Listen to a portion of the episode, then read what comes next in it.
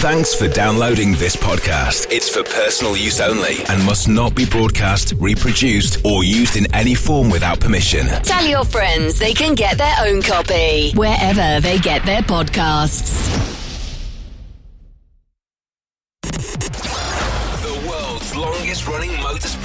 Magazine show, Midweek Motorsport. News, features, special guests, and analysis from the experts. Formula One, sports car and endurance racing, rallying, touring cars and bikes. If it has wheels and an engine, and they keep score, it's on Midweek Motorsport.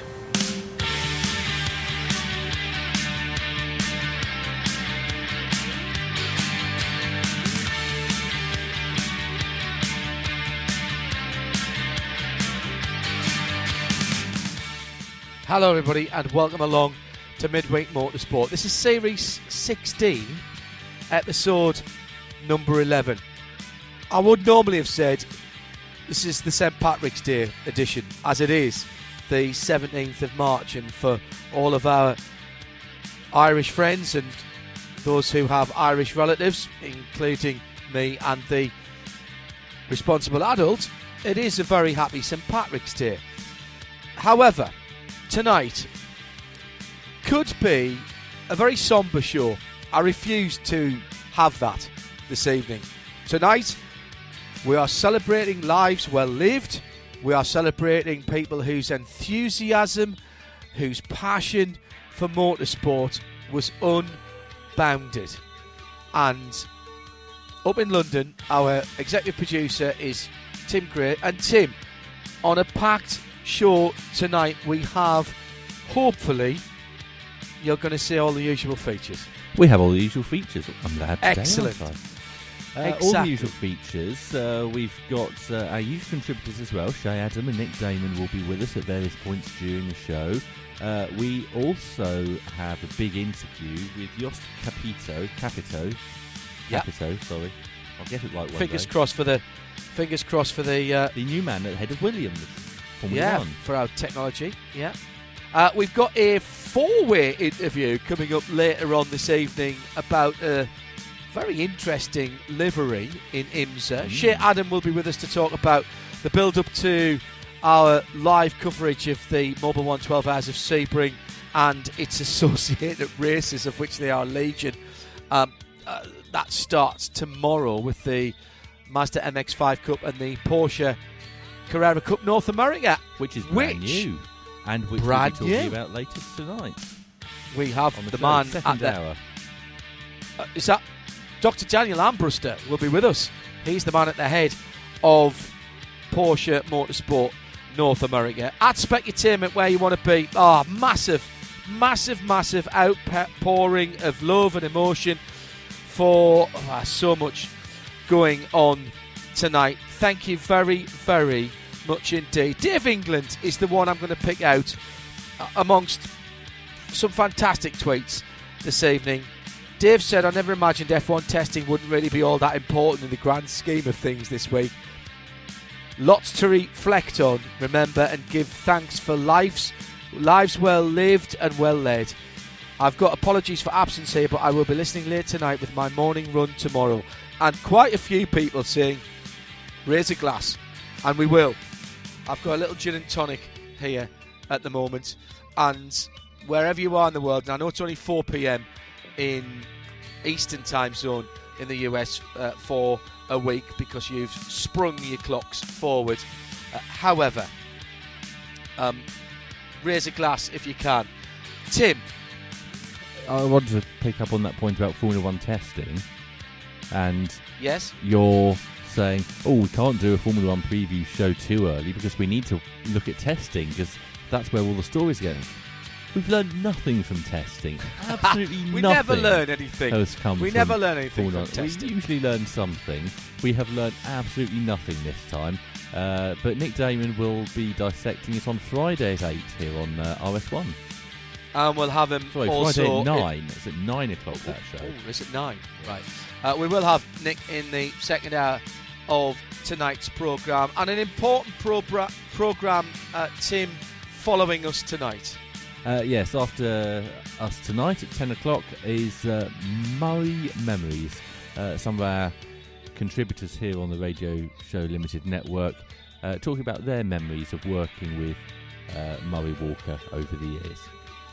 Yeah, and uh, it's a celebration. Don't expect that to be sad. It won't be. Celebration is what we're all about tonight. And let's move to the top story this evening. Play the jingle, please, Tim.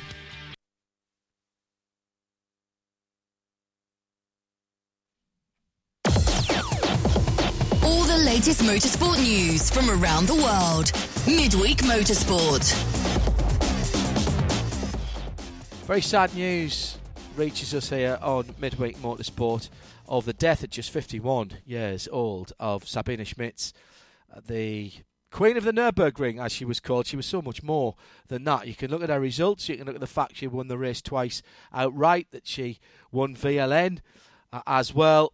Uh, that doesn't even scratch the surface of the person, as these things seldom do. Patrick Simon is joining us now, uh, racer, commentator, Nürburgring expert. Uh, put into perspective, Patrick, the person, the life, the legacy that was Sabine Schmitz. Um, yeah, welcome, John. Hi, everybody. It's it's it's it's very easy to describe her. It was a it was a smile wherever she arrived. It was a big smile, and uh, always something with cars or with engines around. It's uh, it's it's fantastic to remember her, to to really see her, her her smile in her face when she was sitting in the race car and and uh, drive around um, the most fantastic racetrack in the world. Uh, it's this is what I yeah what I think just in the moment you ask me that. I I remember working with her on the Top Gear live shows, and she didn't mind being the butt of the jokes from the Three Amigos. She didn't mind that on the Top Gear shows on the BBC. But let's let's not forget that uh, as an individual, as a racing driver, she cut her teeth because she lived round the Nurburgring. She cut her teeth round there, and what thirty thousand plus kind of laps round round there. She honestly knew if anybody knew that place, and I'm not sure anybody really can say it, then it, it would have been Sabina. Yeah, you're definitely right, John. Um, it's it's hard to really count all those laps she did, uh, even in, in just in the public driving, and and so many. She made so many people happy about driving around the Nordschleife. She made so many people addicted about the Nordschleife by just being a passenger with her in one of the taxi rides. She, she really did a lot. You, you know, the first race she did in VLN was 88 together with Hermann Thielke and Franz Josef Bröhlinger in a Volkswagen Polo. And when she raced the first time in 88, she already did so many laps by just going to the supermarket down to Adenau, where she, she, she took halfway the Nordschleife and just exit at uh, Breitscheid Bridge. Unbelievable.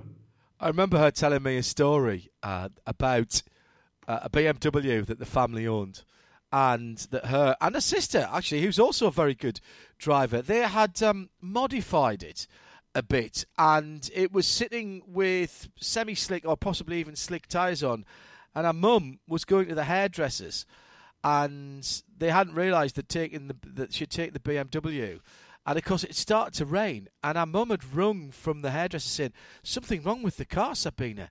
It, it's not handling right in the wet. And she what car did you take mum? Uh, we took the BMW. Oh, I'll come and pick you up. But th- but that but and she told me that story with that big trademark smile on her face, and I'm like. So what did you do? Oh, with suspension, slick tires, had a half a cage in it, and all. But that was Sabina right up and down. She had that enthusiasm and that that lo- that love for everything that she did. Absolutely right. And, and while you t- tell that, I, I just remember, I, I think it three, four years ago when there was a dam situation in the beginning of one of the VLN races, and she really passed half of the field in SP9 class to, to nearly go to the lead in, in just uh, tracks situations like you just described when she picked up her mother from the hairdresser. So that's exactly the, the, the weather she loves. And, and as you said, she did everything with so much passion. I remember when we had a job together for Dunlop, just presenting a new SUV tire while driving in a, in a Porsche Cayenne for lap record stuff like that. I was in the car and she was in the helicopter up, and we were communicating to each other. And she always say, "Hey Patrick, you have to go a bit faster because I have to reduce the throttle up here at the helicopter, uh, not to to lap you." And and it, it, it's just unbelievable. And you know what? Everybody remember today all the stories together with her. She was friendly to everybody. She was signing all the autographs in the paddock. And I think um, the audience around the world is so big, we, we can't even imagine how big it is here in Germany. She was so popular, as you said, in Top Gear and the Top Gear shows and everything else. And I think there are a lot of people around the world who have a big smile in their faces when they think about their last happening, last met together with Sabina somewhere in the world. Yeah, I hope so. I hope so. It's uh, it's easy for us, you know, because we saw her on the television uh, uh, here in the UK. What was what was her what was her um, her brand? What was her uh, persona in, in Germany? Was she known well in Germany as a racing driver or as a personality? Yeah, definitely.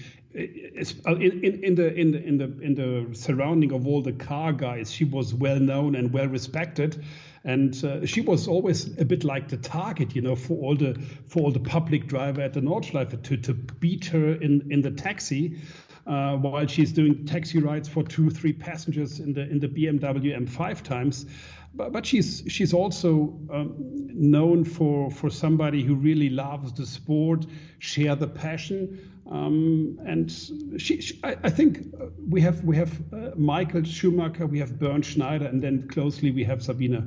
Wow, wow, and and and in English we have a, and I know you understand our English idiom very well, Patrick. You've had to work with me in the past, so I know you do. She put her money where her mouth was as well, because she started a team with her husband Klaus Abbelen, the Frikadelli team, uh, latterly uh, inextricably linked with Porsche. So she didn't sit back. She was there. She wanted to continue to contribute and to compete, and uh, that that was that was another side to her yeah, she was she was always quite very uh, busy on all the jobs she did. Know, the family runs the hotel in Adenau, and uh, they they they run also for for a very long time the restaurant, the Pistenklause, famous well famous known around the Nordschleife. And she was she was like a bartender for for for long long time just to to help everybody out. And and uh, she never stops, she never rests. She was always full throttle, um, and that's that's what makes her so special, so individually known, more far than, than just the, the Nürburgring Nordschleife. Uh, how do we replace someone like that? You can't, can you? Uh, there's there's nobody coming.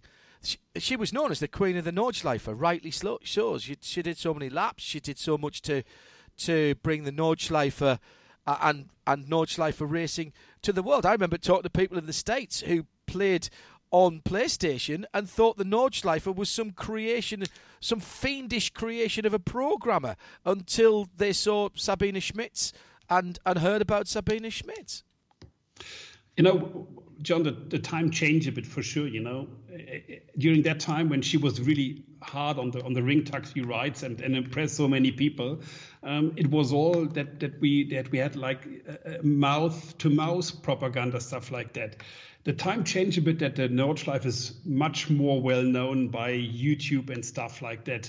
But you're right. Who can replace Sabine Schmitz? Nobody, because there is only one queen on the Nürburgring Nordschleife, and, and that was probably was for sure Sabine. Um, there's still already somebody around who can uh, follow the footsteps of, of, of people like Sabine. Maybe the star didn't shine already, but for sure we will have people with the passion, with all the same spirit. But there's no one like Sabine, so it's it's really hard to follow up that. Sad day for German motorsport, for the Nurburgring, and for all of us who love cars uh, and driving. Patrick, I, I, know how difficult it was for you to come and talk to us because I, I, know how well you, you knew Sabine. Thank you very much for joining us on Midweek Motorsport. You're welcome, John. Uh, thank you, Patrick. Murray Walker, we have the special show tonight after uh, this event. Uh, I also want to just note in a week when uh, two such big names have died, uh, uh, a couple of people at the perhaps at the other end of the spectrum, but no less important to motorsport. Mike Pasquale, who has been for such a long time a, a guiding light, literally, in the Mazda MX-5 paddock down through the years and has uh, also died this week. And Chris Armstrong, Carter, extraordinaire, up at Felton, contemporary of Joe Bradley and mine. George Price ran him. He was super quick as well. Left the sport for a little while, then got himself back into shape in the last few years and did a bit of classic karting as well. And uh, both of those, as I say, at a different part of motorsport, but uh, no less less worthy that we mention them on midweek motorsport tonight. Tim, Uh, we're going to do my favourite thing now. calendar news. Yes. And uh, can I say hello, Shay? Hello. A bit more. Hello. Keep No, going. She's she's not loud Do, enough. do you She's do you need me to, to That's keep doing better. the same hotkey? Hello. she's a very long way away, Tim. That's the problem. From her microphone rather than from me, though. That's a problem. Yeah, well, no, she- she's, No. the, she's the same distance hear- away I from you as always. now. Okay, good. Uh, Shay, you enjoy some calendar news as well, don't you? I do. Yeah. And what have we got this week then for calendar Well, news? first of all, a calendar. We've got three calendars that have changed that I know of, um, and the first one isn't a change of dates. Oh, really? Because I can tell you that uh, there's an updated uh, Hankook 24 Hour Series calendar, um, and the 12 Hours of Spa uh, is no longer happening at Spa. It's happening at Paul Ricard. Right. Okay. The On the same changed. date. Same date, yes. On the sa- same date, different venue. Okay. much like last year's 24 Hours of Barcelona happened at the Hockenheim Ring. Okay. Uh, and the other one?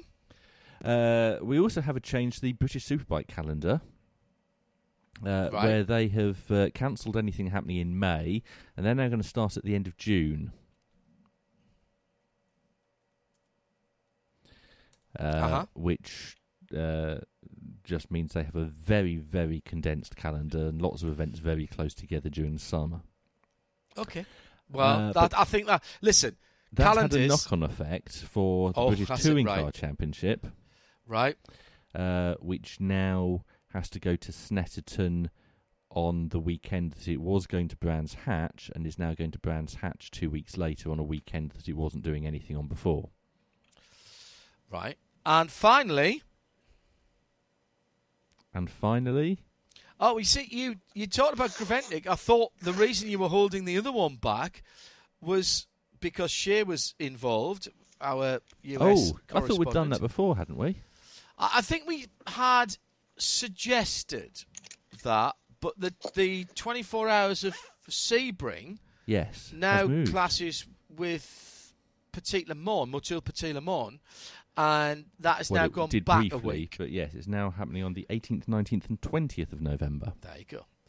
Uh, We've got a date for the uh, Dubai 24 Hours next year as well. Now, uh, have we? yes, that will be the 13th, 14th, and 15th of January. That was uh, part of the same announcement. Ooh. Right, excellent. 34th and 15th. Right. Uh, that we can still. That's good. That means we can still see the Dubai export still going on. We at- can at that still we can start our 2022 planner already. Get your pen Uh, out, I can- Steve. I can guarantee you that the responsible adult is still writing it all in pencil. Hmm. Absolutely uh, correct. I mean, At that- that's an event that hasn't changed for a very long No. time.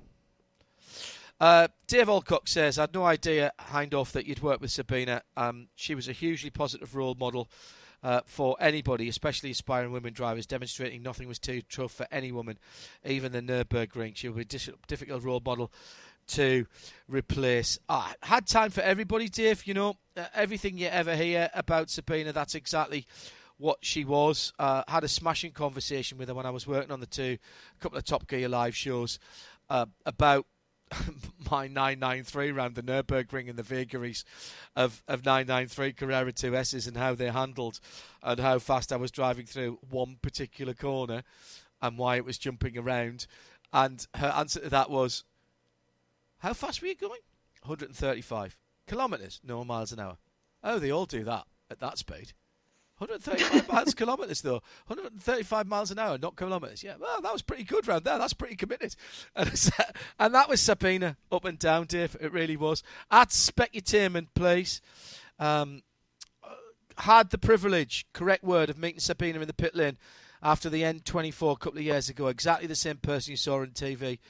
Chatted to the pair of us that were there longer than she really had the time to do. Huge smile and a cold beer in hand. Yes, exactly. Exactly that. Uh, fantastic. Uh, and thank you to the brilliantly uh, quick Alan Prosser, Lanzarote Camel, who has found that race start that Patrick Simon was talking about a few minutes ago. Tim. Uh, one piece of calendar news that we didn't do last week and uh, perhaps should have done because it was uh, confirmed as part of that uh, FIA World Motorsport Council meeting, and that's that this weekend's biggest uh, motorsport event uh, has been postponed. Which is what? It is, of course, the Mountain Gorilla Rally in oh! Rwanda. No! I was so looking forward to. Oh, no, hang on. I had to do the Sebring uh, uh, Mobil One 12 Hours of Sebring, so I wouldn't have been able to watch it anyway, to be fair. Uh, so it's been moved to an unspecified date. Remember, last year's edition of this rally still hasn't taken place, and that it still is postponed. It has not yet been cancelled. It's still officially postponed, and they are trying to squeeze last year's event in at some point. But this year's, uh, which optimistically had been given a March slot rather than a, its usual May date. Um, postponed as well, which means that the first round of the African Rally Championship will now be the uh, Equator Rally uh, in Kenya on April the 24th and 25th. Tim, does that mean we might get two um, Mountain Gorilla rallies back to back uh, in the same uh, in, in, the style of the Papa John's Trophy in the UK? It's possible. I um, like the thought. I mean, the only round of the um, African Rally Did Championship. Did you notice how I got Papa John's Trophy in? Yes. You meant to congratulate everybody who's a Sunderland supporter at that point. I'm going to have a pizza. And Salford City. Okay. Um, remember that the only round of the uh, FIA African Rally Championship that actually did take place last year um, was the Rally Bandama in uh, Cote d'Ivoire. If you say so, Tim. If you say so. So we'll keep you up to date on uh, the schedule and uh, any other developments in Rwandan motorsport uh, here on Midweek Motorsport. Uh, now, tomorrow at 8 o'clock, uh, oh, yes. we have some more programming for you with the latest edition of the Simcast, and I've just had a note through from Matt. It's the UK no, team. not at all. I've had. Is it not? Uh, oh, is it the I've US team tomorrow? Now it is Matt tomorrow. I thought it was um, the UK team's turn. Yes. And he has told me that tomorrow they will be talking about updates to Formula E in rFactor Two, uh, the return of the Ferrari esports, esports updates from NASCAR, the Porsche Esports Cup, uh, and the IndyCar iRacing Challenge, plus iRacing's McLaren 570 GT4. So that's all in the Simcast, which is tomorrow night at uh, 8 pm here on RS1.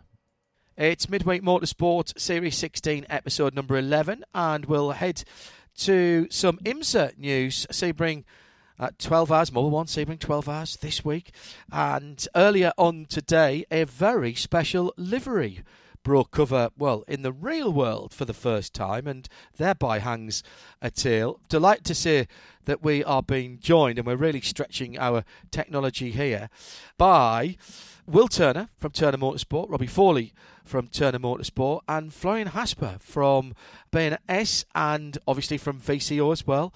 Will Turner, how did this all come about? It was uh, it was pretty interesting because pre-COVID, it was mentioned to me by actually the crotch belt that said, "Hey, you know, you've been you guys have been crushing it on the uh, in the real racing world. Have you ever thought about starting an esports team? For me, when I think of esports, I think of myself trying to trying to adapt to it and crashing everybody out in the first corner. Um, so, you know, my first thought is, you know, it's not for me, but I wonder if my uh, my young up and coming driver Robbie Foley is into any of that and this was kind of before I really, uh, you know, understood how big the esports community was, and before I realized that Robbie was actually an active, uh, an active player in this for for a while. Um, and you know, again, COVID hit, and then all of a sudden, everybody started going racing in the virtual world, and uh, that's kind of when the uh, the idea came up um, about like taking Turner to the virtual world. But I think the icing on the cake was when my dad was watching uh, Robbie Foley race at Sebring in a uh, in a BMW, and he actually asked me um, when I flew down to Florida, when I flew down to yeah. Sebring, and I was like, uh, "No, it's not real." And he's like, "What do you mean it's not real?" And I'm like, "No, that's this is this is a simulator." Yeah, well, let's bring you in here, Robbie. I remember that event very well we rapidly got together with IMSA and iRacing and put together the, the Super Sebring event, which eventually, of course, became the, the, the Pro Series. And this is where your part of the story comes in because you are, in fairness, uh, had already been an accomplished iRacer. I was actually thinking about it this morning, how this all began. Um, and I remember actually, it, I guess it all starts in November of or December of 2019 when I was talking with Bruno Spengler at a test at Daytona that we were both at, and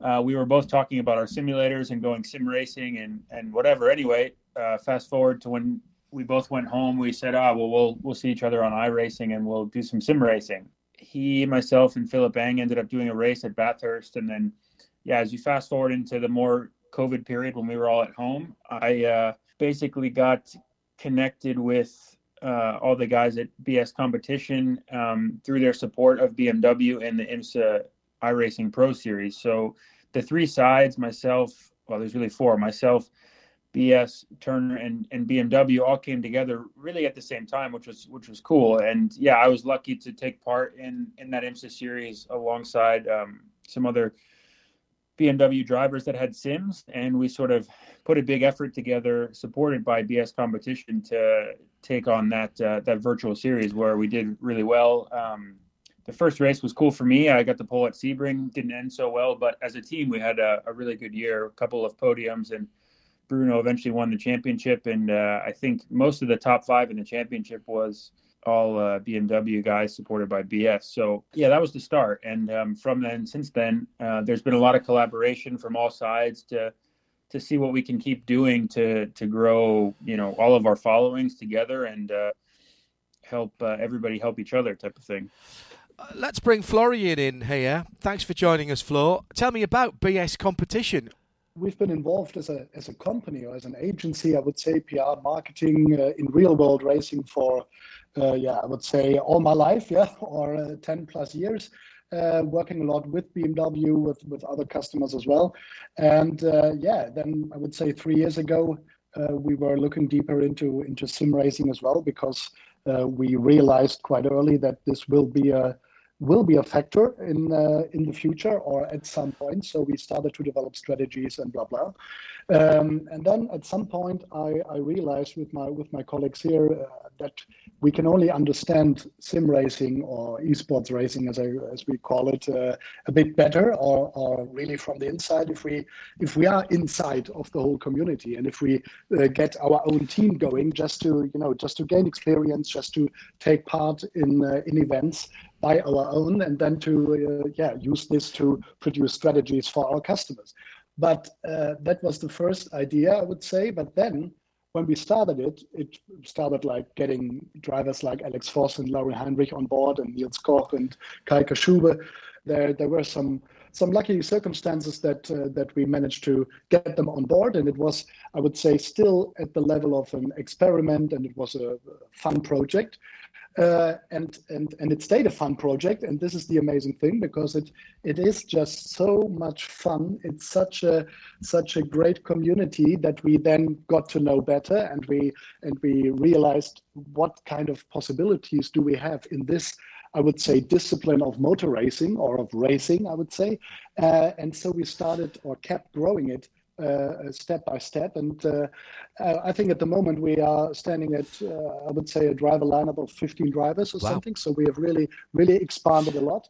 Um, yeah, and then um, if I, if I, yeah, bring the knots together with with with Turner here. I mean, Robbie really is the link here mm-hmm. because uh, after the strong performances that he showed in the in the in the Pro Series in the IMSA iRacing Pro Series, then we just asked him, okay, would you would you like to join BS competition in the virtual world?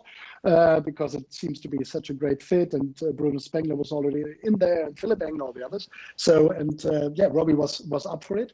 Um, yeah, and then I, I must say then it got a bit crazy because then, um, uh, and I, have known Turner Motorsport for so many years, and I always adored them for their humor in social media. And from from my angle, uh, social media and communication is is such a big element and uh, and maybe even bigger in esports racing than in, in, in real world racing. But Turner is, is a team that has always known how to do it and to and to entertain their fans and uh, and then yeah then this whole story took off because with the crotch belt being involved we just we just uh, um, fired all the different ideas uh, on each other and realized okay this is a pretty good fit we have to explain for those that don't know the crotch belt is a, a Twitter handle uh, which is very particular to Turner Turner Motorsport. All of that said, we're used to seeing BS competition, uh, Bureau Sud, distinctive livery.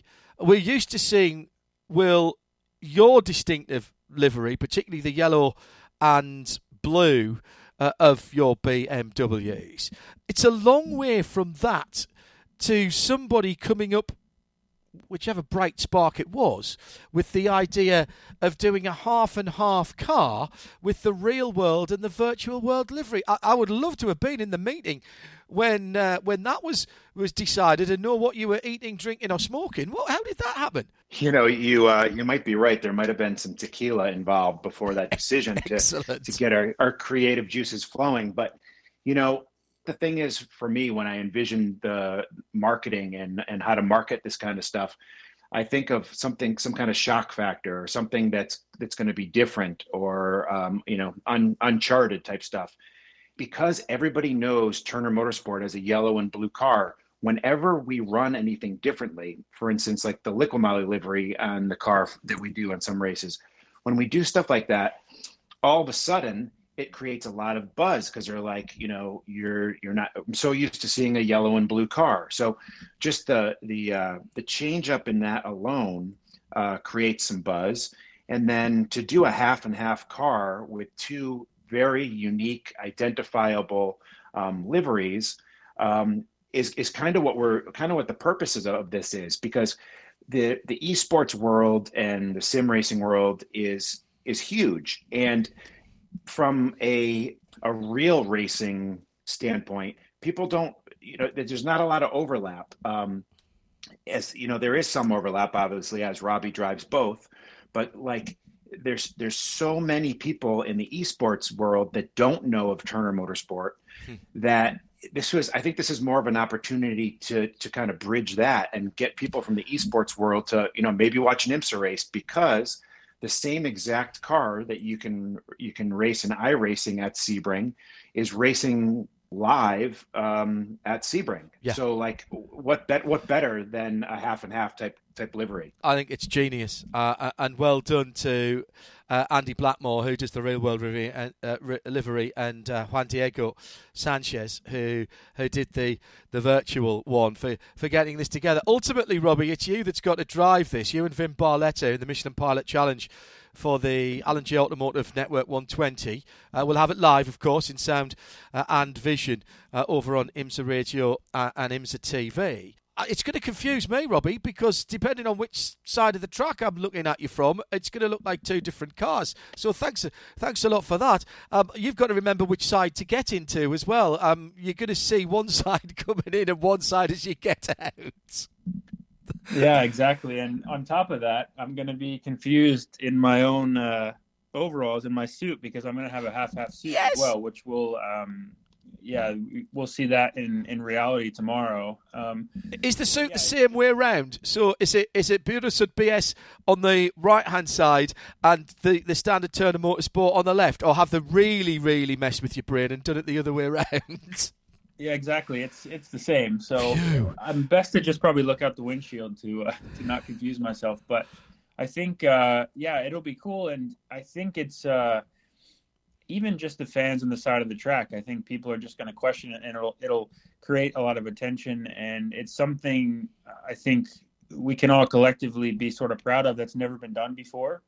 Uh, we've seen uh, tons of times real world liveries make their way into esports, and some partnerships in that regard, or some you know some team races a car in reality that a sim team is a fan of, and they and they run a livery, but uh, we've never seen the opposite. And I think this is a great way to show how serious and how passionate the esports community is in in reality, and in a way give back to to all those that are are competing and and show off their their love for sim racing in the real world. It's uh it's just kind of the opposite of what we're used to seeing. So I, I think it's a really cool opportunity and and yeah, between Florian and Will, and especially the crotch belt, there's been you know lots of lots of ideas flowing, and uh, yeah, we basically collectively all came up with with this, and and let's see where it goes. Hopefully, it's just the beginning of uh, of something that we can we can keep doing.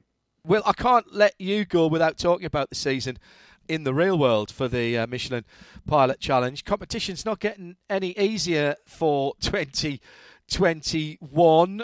Yeah, you know, um, I don't think it's ever been easy in uh, in the GS class or in the, the pilot challenge class. Um, but it's now that these these GT4 cars are um, homologated and they the BOP is so tight, like it's it's it's amazing. Like it, you can't just go into a race weekend and um, be mediocre. You have to be on your A game, and sure. you know it's uh, it's it's a new. I guess it's a new level of competition. And as you saw uh, this, you've seen all last year. Like the the races are close, and the competition is tough, and it's definitely not letting up. Um, we're ready. I mean, we have our we we have our A game um, back at the shop. I mean, these guys, I I, I uh, I may sleep in a little later than these guys, but when I get into the shop, um, you know, they're practicing pit stops and they're they're practicing for for the the things that almost like that if you're gonna if you're fighting for a championship, it's coming down to the last race. Um, my guys are at that level at the second race because they know that it's that it's going to be that tight at the end of the year, uh, and they need the practice. So it's great. Of course, there's GT Daytona uh, as well. Some changes coming next year for that with GTD Pro. Is that something that you guys have got to have a look at, Will? Absolutely. Um, you know, we, there's a lot of changes for us too because we have a new M4 GT3. Oh yes. Um, coming too. So it's not just uh, it's not just the the change and the option to do Pro Pro and GTD, but you know we're going to have a brand new car or a couple of cars. Um, so super excited about again the car change, but also looking at the option of Pro Pro. Um, it's the first time where um, I can remember that um, you know a budget like mine that's not you know not manufacturer driven. A budget like mine could actually compete against um, some manufacturers in the Pro Pro. So wow. you know it's uh, could be very rewarding. Um, you could also you know could also get our our butts handed to us. But uh, you know, I have confidence in my uh, in my team and and our experience. So we'll see. Well, let's hope you're eating a lot of tacos after race weekends uh, this year. Will, by the way, for those that don't know, that means that they've had a very good weekend and they've taken home uh, the silver silverware. Florian, Will, uh, and Robbie, thank you very much. I think this is a brilliant thing. Have a great Sebring weekend, and thanks for joining us on Midweek Motorsport. Really appreciate it. No, no problem, guys. Great to to hear you there uh, at Sebring at the moment. Shea Adam, our IMSA uh, it was a paddock reporter. Uh, the uh, uh, has been keeping an an eye. Keeps a radio pit and paddock reporter keeping an eye on what's uh, going on there. Just a quick reminder, by the way, uh, we're talking about the the virtual world there as well. The IMSA iRacing Championship returns on April the eighth, and uh, we'll be involved in that as well our VP of Racing Fuel Paddock reporter Shea Adam been keeping an eye on what's going on. I'll ask you about that in a moment, Shea, and a bit of an update on the Mobil One 12 hours of of Sebring. Uh, all of that is good fun, and Turner we know is good fun. However, as Will's just said there, the real business end of things is they still want to win. And I thought it was very interesting what he said. I'll have a go at the factories. I've got a chance of having a go at the factories. If it comes down to the fact that we don't win and we get our you know what's kicked, I don't care. I still want to have a go. That is so Will Turner. It's spot on for Will Turner and that whole organization. There's a reason that uh, they are long considered the most successful privateer BMW factory team uh, for you know, many, many reasons. They win a lot of races. They won this Sebring race, Michelin Pilot Challenge. I was going to say a year ago, but it wasn't. It was, what, five months ago. They're a very serious team. They're also a very fun team, and they get the job done at the end of the day. So you can't argue with them coming out and having a half virtual, half real car, because you know one thing's for sure. With Robbie in it at the end of the race, it's going to be up there. Uh, and he's just driving with Vin, of course. He's not swapping uh, cars. As we said, I still, as I said in the interview, uh, that well, I still haven't quite got my head around which side I've got to be watching for what the car looks like. We have had cars out on track at Sebring in some of the early running. Of course, things slightly mixed up because we didn't have the WEC there, and that led to a little bit of a calendar change, which means the Idemitsu Mazda MX5 Cup uh, has been out on track. They weren't even meant to be there, but they're going to squeeze in a couple of extra rounds. Uh, what's happened in the uh, the early What's happened in the early practice sessions, Shea?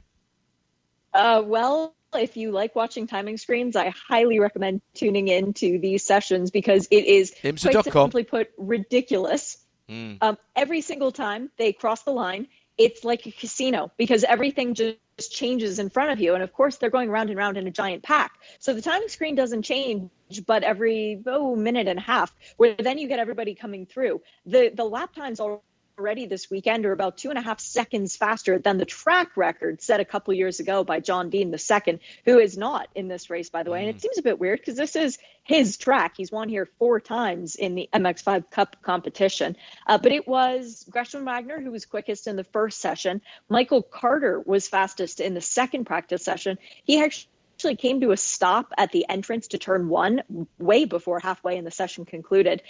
And we did have a couple of red flags interspersed between the two different sessions. Uh, ultimately, every car should be good to go by the time they come out for qualifying mid morning tomorrow. We've also had the first session for Porsche Carrera Cup North America. Hey! And uh, guess who was fastest?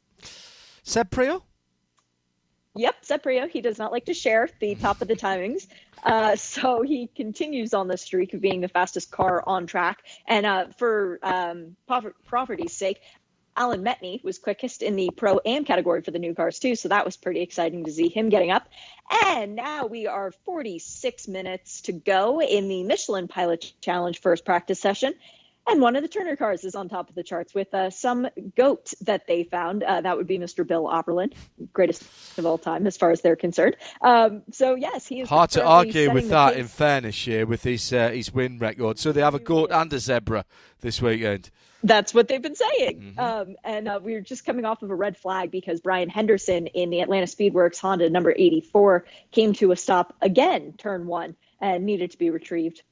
Um, in terms of what else has been happening, Shea, you've been trawling through sporting regulations and bits and bobs. What have you got for? That's what you do as our VP Racing Field Pit and Paddock reporter.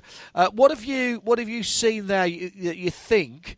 And I know nobody's listening to us the track right now. Normally we'd be doing this from from Sebring, and uh, therefore would be able to talk to people. Uh, I know nobody's listening to us there um, over the PA at least. What have you found there that might catch people out this weekend?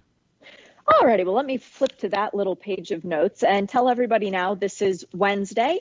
Qualifying will not take place until Friday, so everybody should have time to read the rule book. And I'm not saying everybody in the world, but all the geniuses on the pit boxes. Someone will screw it? this up. I promise you.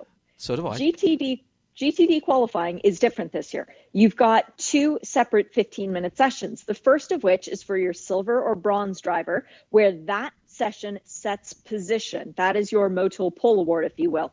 Then you have a 10 minute break and the second segment where a different driver, big notation there, must take the car out. You may change the tires, but it has to be a different driver than the one who set your position that's when the points are awarded. So we go, remember, 35, 32, 30, 28, 26, 25, so on and so forth. The first section has to be done. You have to run in the first 15 minute period if you're going to run in the second 15 minute period. In other words, if you want points, you have to go out in both. If you run in the first 15 minute period, but you think, nah, I don't really want to go out in the second 15 minute period. Well, guess what? You did the first section for nothing because you lose your time and you get no points. So they've basically made it, in effect, you have to run all 30 minutes of qualifying. But the big thing for me, who is going to forget that they have to change their driver? Tim Gray. What happens if the driver in the first session crashes at, and leaves the car beyond repair, so the driver in the second session can't go out? Well, that, that's a very good that's question. force majeure. But so does that mean the first position? But they might well, they, they might do anyway because if, if, they, they had had to do some changes, I suppose that disqualified them from starting in their start position and had to start at Correct. the back. Sure. But they would score no, no points, and that's the big thing. Right. Okay. But they'd lose that. Pos- they may lose that. Uh, it, it's it's it's complicated, but I I suspect we'll find out as we're as we're going along how it actually works. I I, I don't. The answer to the question is make qualifying more important in longer races. And I, I actually don't have a problem with that down through the years of how various thing, various series um, have done this and adding points for qualifying, uh, meaningful points for, for qualifying. I, I really don't have a, a problem with. Also, in pro am classes, share making the AM driver a part of qualifying, I also don't have a problem with, and, and I don't think we should, should we? No, and and to be quite honest, the AM driver has been the mandatory part of qualifying for a couple of years now in GTD. Well, actually, only two seasons, I think, might might even be the first. Um, but what they've done is they've made it so that both drivers have to contribute in GTD towards uh, the qualifying effort. Although the AM driver is setting the position still and therefore must start the race on the set of tires that is set with that qualifying effort. The pro driver then gets to step in and make the effort for the GTD uh, points part of qualifying. The, the thing that I find interesting with this is that it says that it has to be a different driver. You must change drivers. Well, at Sebring, you have two other options. Yeah. At Watkins Glen, you have two options. At Petit Le Mans, you have two options. Every other track, it's going to be straight up. So, do you choose to give your other uh, third driver, in effect, a bit more track time and then waive, forego, in essence, mm. the bonus 10 points that you might get for coming in first as opposed to coming in seventh? Or do you go for those points? Because they do add up. Catch up, well, or do you get a qualifying specialist in um, for it? You know, it's it's a possibility Yeah. for those uh, those uh, uh, those particular races. Let's catch up on a few stories that broke after uh, we were off the air last week. Shares we head into our live coverage, which starts tomorrow. RS2 imsaradio.com, imsaradio.com, uh, live in sound and vision for the uh, bulk of the weekend, uh, including all of the races and of course the qualifying and the full race live for the Mobil One 12 Hours of Sebring. We were talking about a driver we were waiting to hear about to join uh, Katherine Legge uh, and uh, Christina Nielsen. Uh, you kind of knew who it was. It wasn't our announcement to make. That's been confirmed now. Yeah, Bia Figueiredo comes back to join Kat and Christina in the 88 Porsche. And again, this is another interesting thing where people didn't quite uh, read the rule books and understand that the points for the team are associated with the car number. So the two team owners are not racing in the full season championship long car, which is interesting. But the 88 is the one that scored the points at Daytona. The 99 is going to be Trenton Estep stepping in with Earl Bamber and Rob Ferriol. But yeah, very excited to see Bia back in the car. I believe this is her first race since she had a child. Uh, Trenton Estep stepping in there as well. That's a change, is it not? Uh, to the 99 no that was expected that he okay. would be joining team hardpoint ebm uh, the other big change that we have had in terms of porsche though in gtd is trent hindman trent is hindman back sorry for, that's for yes excuse me that was very close on names no but um, tr- yeah Trent back in with uh, Patrick Long and Jan Heylen joining the two uh, Sebring 12 hour winners from last year. So that's going to be a very strong car. But Ryan Hardwick saying that he will be back by mid Ohio. And it's still no full explanation given. And to be quite honest, it's not our business to to know what no. ailed Ryan or, or the extent of his injuries. But I do have to say, I'm very proud of him for making this decision because when you come back to racing, and especially racing at a place like Sebring, you want to be 100% on top of your game. So to know that he might have been 99%, it's still not good enough. But it is darn near impossible to step out of a car, especially when you're coming back as the defending race winner. So I applaud him for making that decision. Uh, I think it's very, very mature, very sensible. Uh, head to uh, LMP three for a moment. Uh, win Autosport. Uh, 37 cars for uh, the P3 entry. and Geordie Matt Bell is back in the IMSA paddock. Yes, we have win with a Duqueine chassis that they're going to be running car number 83. Matt Bell, Rodrigo Sales, and Niklas Krütten, who has a background in open wheel racing, a young German. He also has ties to Nicolas Pierre and Cool Racing. Hmm. And I did see earlier that Matt Bell announced a Cool Racing program for this year. So perhaps that's a little bit about how all that came together. Now, we did have another LMP3 car on the entry list that had question marks around it 47 Motorsport. And mm-hmm. this is quite a story. Full credit to Jeremy Shaw for passing along the intel.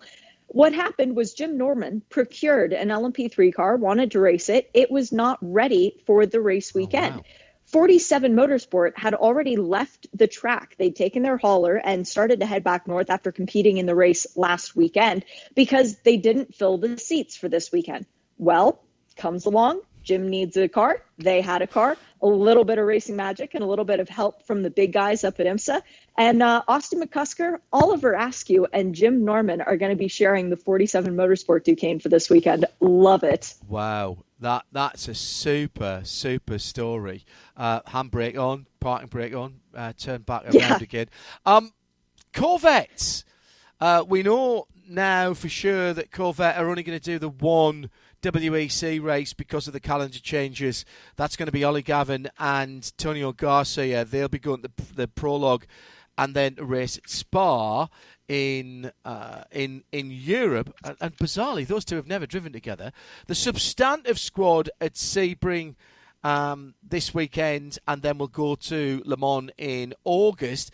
Um, hang on, something's something's wrong with the world. There's no yellow on the Corvettes there's no yellow on the Corvettes at all. You're right.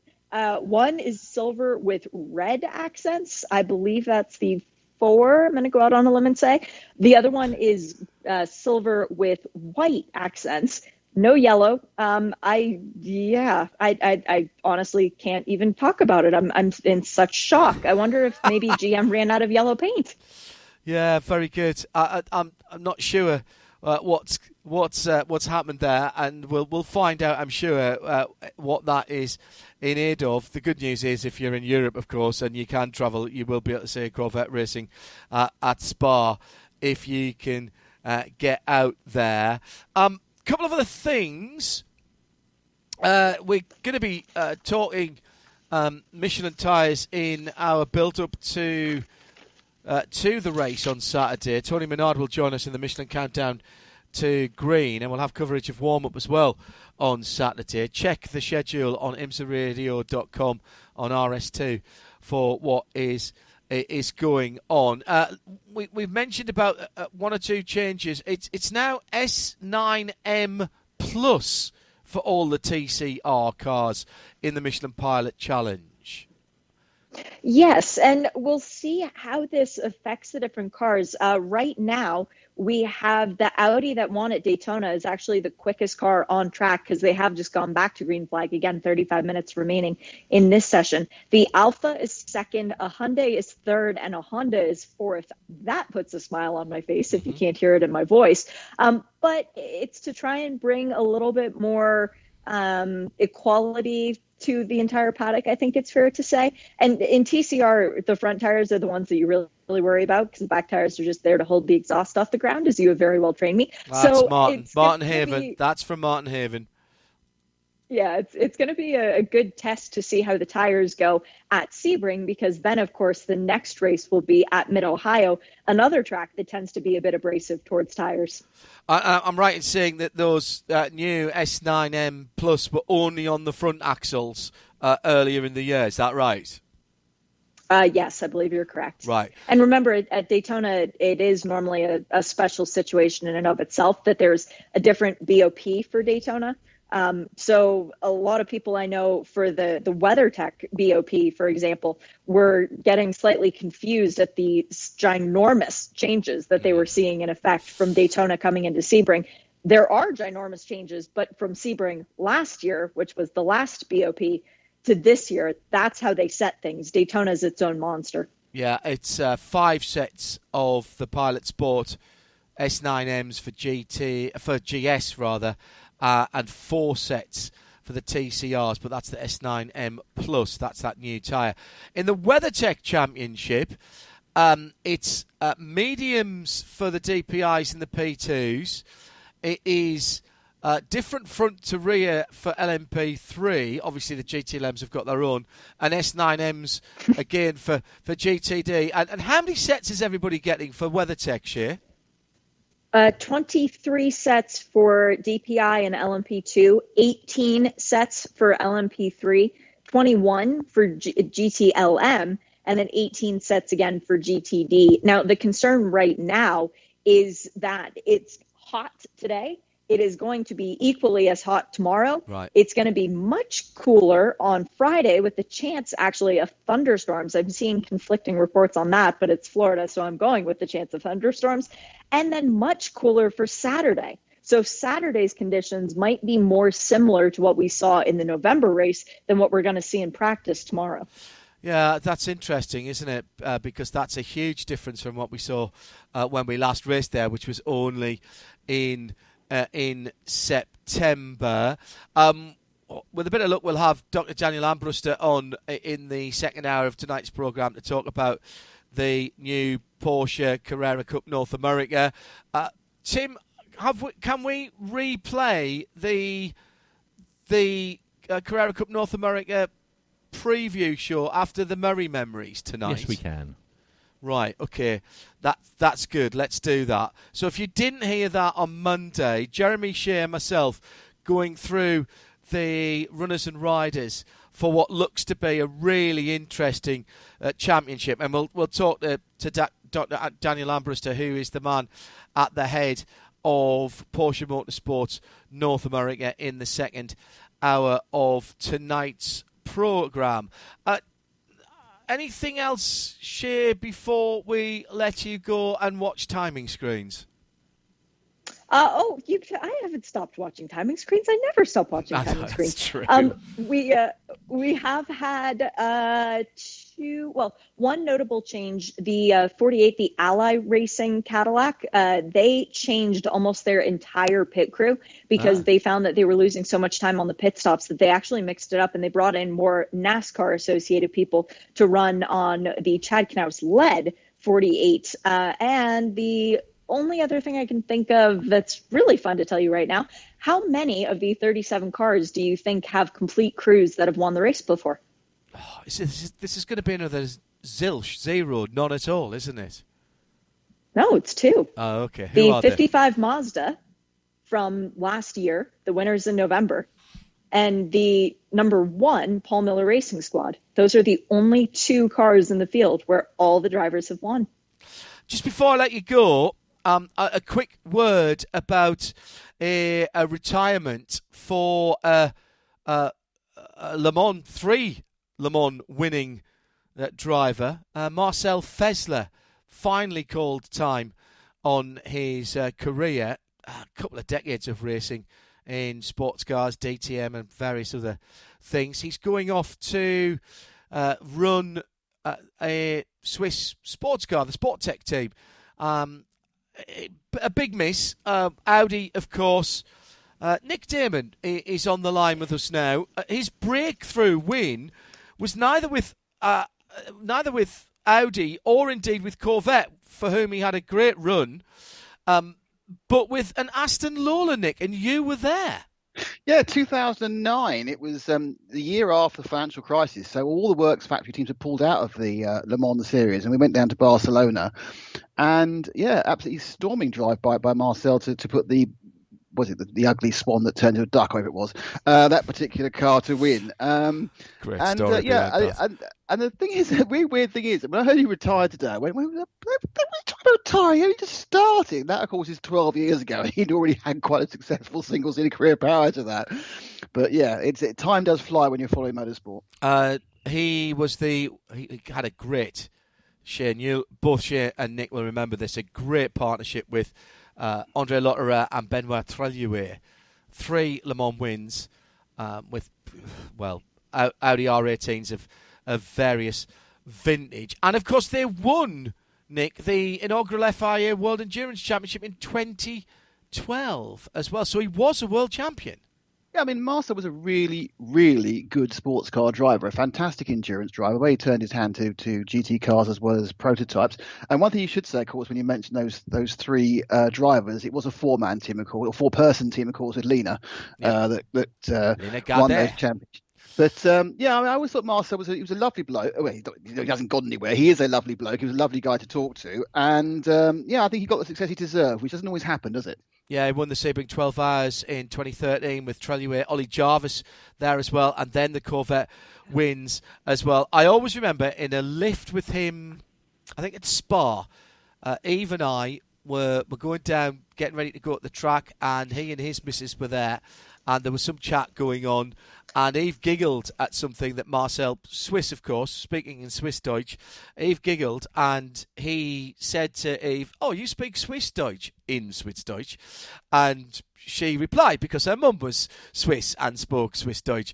And they had a fantastic relationship uh, after that. Uh, uh she, Adam, a number of his teammates uh, were in some ways very, very complimentary about how fit he was. complimentary is one word for it. Uh, envious of his fitness. I remember once having a conversation with Ollie Gavin, who was complaining that Marcel Fässler is just the most naturally fit person in the world. He goes skiing for hours and hours and hours and doesn't even break a sweat.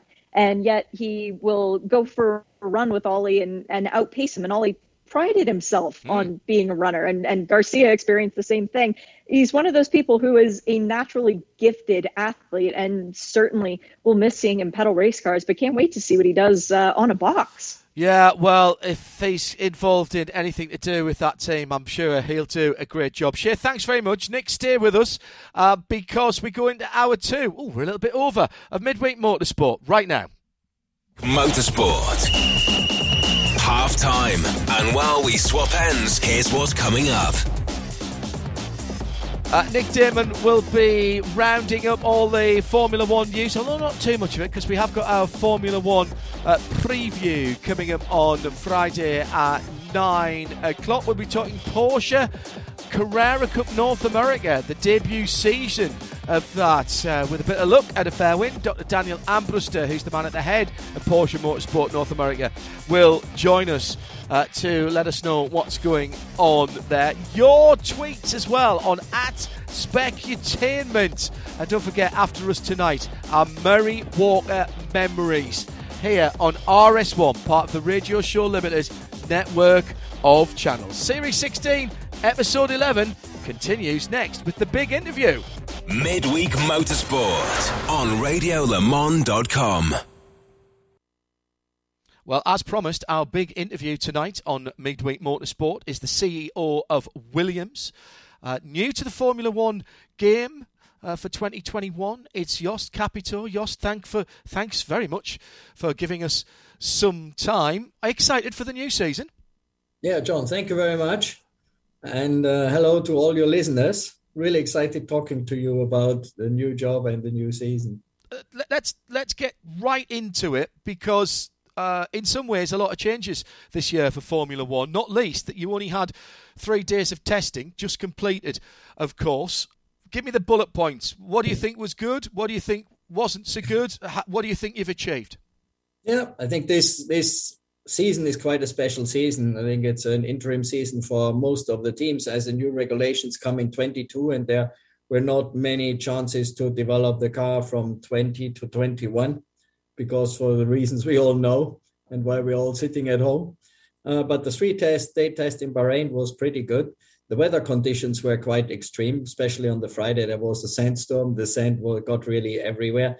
So they compromised a bit on the program we wanted to run on Friday. But then Saturday and Sunday, especially Sunday, was really good. Saturday was still a lot of wind with wind speed up to 30, 40 miles per hour. Uh, but that was, you know, that was uh, I think that's where our car last year wasn't really good when we had the wind, and that for us it wasn't quite good that we could get data under these conditions. And then Sunday it was a bit better, and George did a lot of mileage on the Sunday. So we could gather good data that now have to get all into the systems. Tell me about how you split the day up because, or the weekend up, should I say? With such little time, you elected to put your your, your test and reserve dri- driver, Roy Nissany, in on, on day one. There was quite a lot of aero rake work going on in that. That's quite a bold move when you, you, you had so little time to play with. Yeah, because the, the guys planned it very, very precisely. And for us, it sounded better that we have one day per driver, that we can work intensively with one driver through the whole day. And uh, I felt a bit sorry for Roy because on the first day uh, that was compromised with the sand. But um, this happens. He was still in a very good mood and he's a very solid development driver. He does exactly what he's asked to do. And he did a fantastic job on the Friday under the conditions. I presume, like everybody, your your test and reserve drive is really important this year. We we have our fingers crossed that nothing goes wrong with the, the primaries, but you, you more than ever now in Formula One have to be ready in case you don't have access to one of your drivers. Yeah, I think that's very much the case. Or that was always the case, isn't it? Always something good happened. So you had to be always in the position that you have a reserve driver uh, when you go to an event. And uh, I think that it's business as usual. Where do you feel Williams are? Williams still a fan favourite team. We all feel somehow linked to the Williams story, and it's been a disappointment. Let's be honest over the last few seasons. Yeah, sure, it was a disappointment. It was also a, dis- a disappointment for me watching Formula One from the outside the last years. So that's for sure. And then for this year, you know, there's limited development from last year to this year. So um, I don't expect that the ranking order will be very much different than it was last year. That doesn't mean that we don't push and don't try. So I think when you see last year the eighth team in eight and nine, they didn't have lots of points. So I think that is was pretty close, and it can be pretty close. But that's where I see we fight with that with that kind of teams, and we try to get as much points as we can. So when they are there, don't do mistakes and and get them. I think the main thing is to close the gap and see if we can close the gap to the front runners consistently. Uh, but the big push we assume for 2020, so then we must have a significant improvement with the new regulations, and there we see the chances. So for this year is use the best of what we have. Uh, and does that mean potentially doing some things that? Uh that look a bit off kilter. The old saying is, if you do the same as everybody else, you'll you'll get the same result. So have you got to identify those potential situations whereby maybe doing a strange pit strategy or, or doing something different where you can put yourself in those positions to score points? It, it's very much when when the when the situations are unpredictable if it's weather situation whatever like this then then you have to be better. So that's we are pushing very hard on the pit stops. I think the Williams had always really good and fast pit stops also last year. So if we know we don't have uh, one of the fastest cars, we that doesn't mean that we have not been on the best on anything else, and that's what we really try to improve for this year. Through your career, Jost, you, you've you've dealt with small teams, big teams, very big teams indeed, in a number of different motorsport scenarios. How has it been for you integrating into Williams? Racing drivers, particularly Formula One drivers, are, are strange beasts. Are they any different, more difficult, less difficult than, than what you've had to deal with in the past? I, I don't think you can point this to any category, isn't it? You have you have strange characters, good characters, fantastic guys in each category. So so far, I find the drivers that we have are very down to earth, are very competitive. They're very eager. They are very demanding, and they are not not uh, easy and simple guys because then they would never be really that competitive. Yep, they um and uh, look at them. They have the right attitude towards pushing the team, but also then being loved by the team.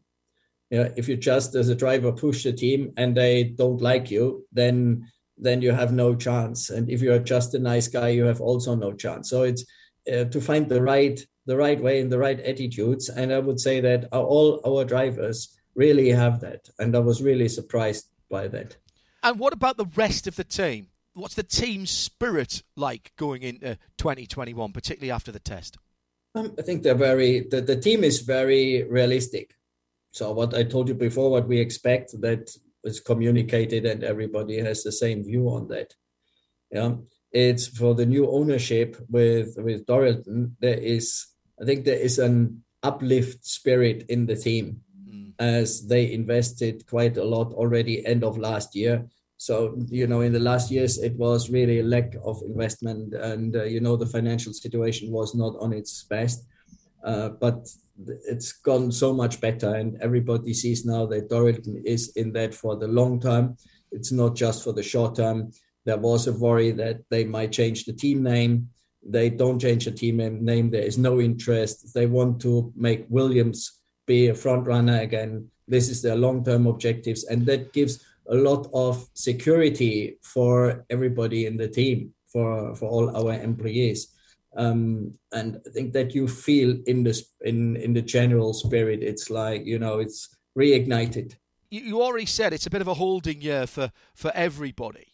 Does that mean that the development of this year's car will be fairly static and you're already looking forward to the big regulation change, the new tyre and wheel sizes, You've got a new gearbox coming next year. Does that mean you're already focusing on that, and therefore what you start the season with will be pretty much static throughout the year?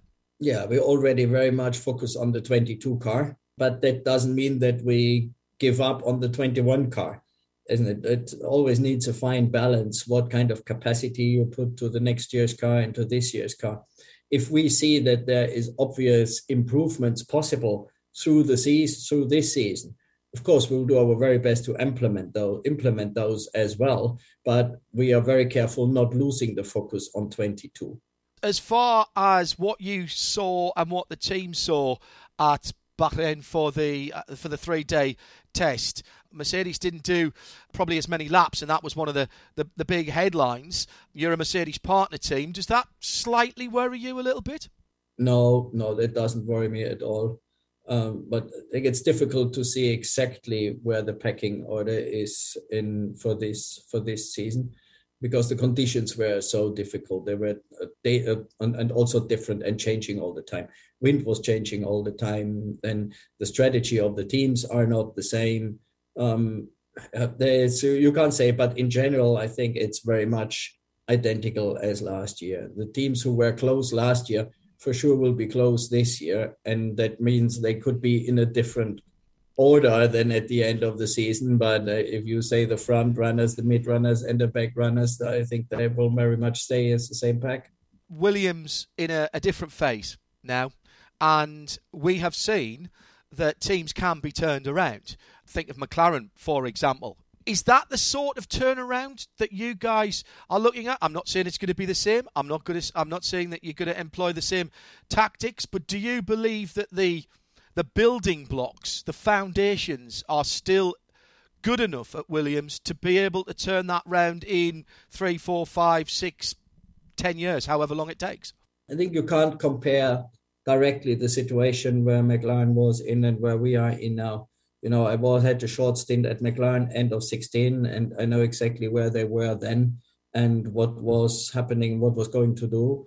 And you can't compare it directly. You can compare about the competitiveness right now, but but the rest is is very different. So I think there is not um, uh, one strategy or one recipe how to get a team from the back to the front. It has to be very individually done and. Uh, very very carefully looked in all the attributes and then do the right things just not copy somebody else no. who's done something similar. Have you got what you believe is a roadmap that will take you from where you are now at williams formula one to to where you want to be? And how important is the partnership and the long-term partnership with mercedes to being able to follow that roadmap? As, as you say in the, in the moment i believe is everything is in place to get Williams very much up to the front of the grid again. And this is one is the basis of the new owners of Dorilton who are really uh, committed. And also the Mercedes long-term partnership is also very important for this. As you know, we get the next year we will get also the gearbox. So then we have the whole power uh drivetrain uh, together, uh, the power unit and the, what engine and gearbox and that is that's both very important. And on the basis in Williams, we have a fantastic wind tunnel, and also what I found, we have a fantastic personnel. We have a great mixture of young engineers uh, who come in with new technology, with new processes, and so on. But we also have very experienced engineering, and if we get them working very well together, then I'm convinced we have the right ingredients to to make a big step in the future.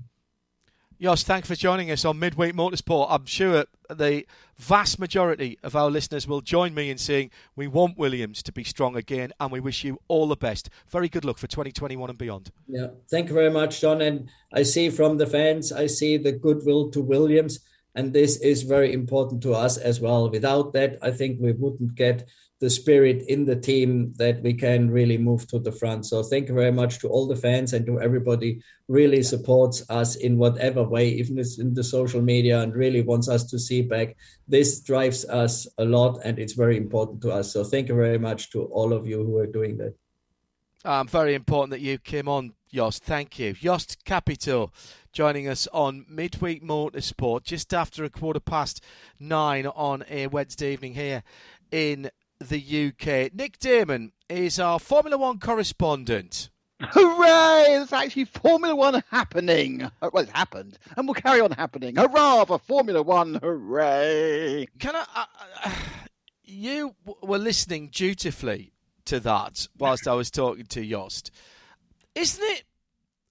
Isn't it kind of of refreshing forget what team it is, but isn't it kind of refreshing that a man who is the CEO of an F1 team wants to talk to radio? He's a big radio fan, by the way.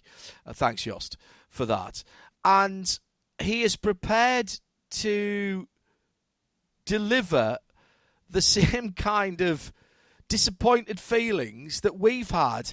You know, we don't want to criticise. We didn't never wanted to criticise Williams. We just felt like they could have oh man, it was so frustrating at times. Isn't it lovely that he's got into that job and is prepared to tell us absolutely that?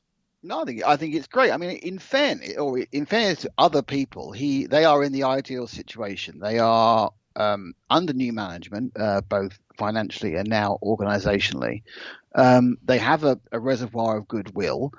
Everyone could see it wasn't working with the previous um, family Situation. management. Yeah. So they are effective. They can really say anything they want. Now, some things he said, um, you know, are interesting. The the reaffirmation with Mercedes, given the fact they've been courted heavily by Alpine or Renault, which you want to call it.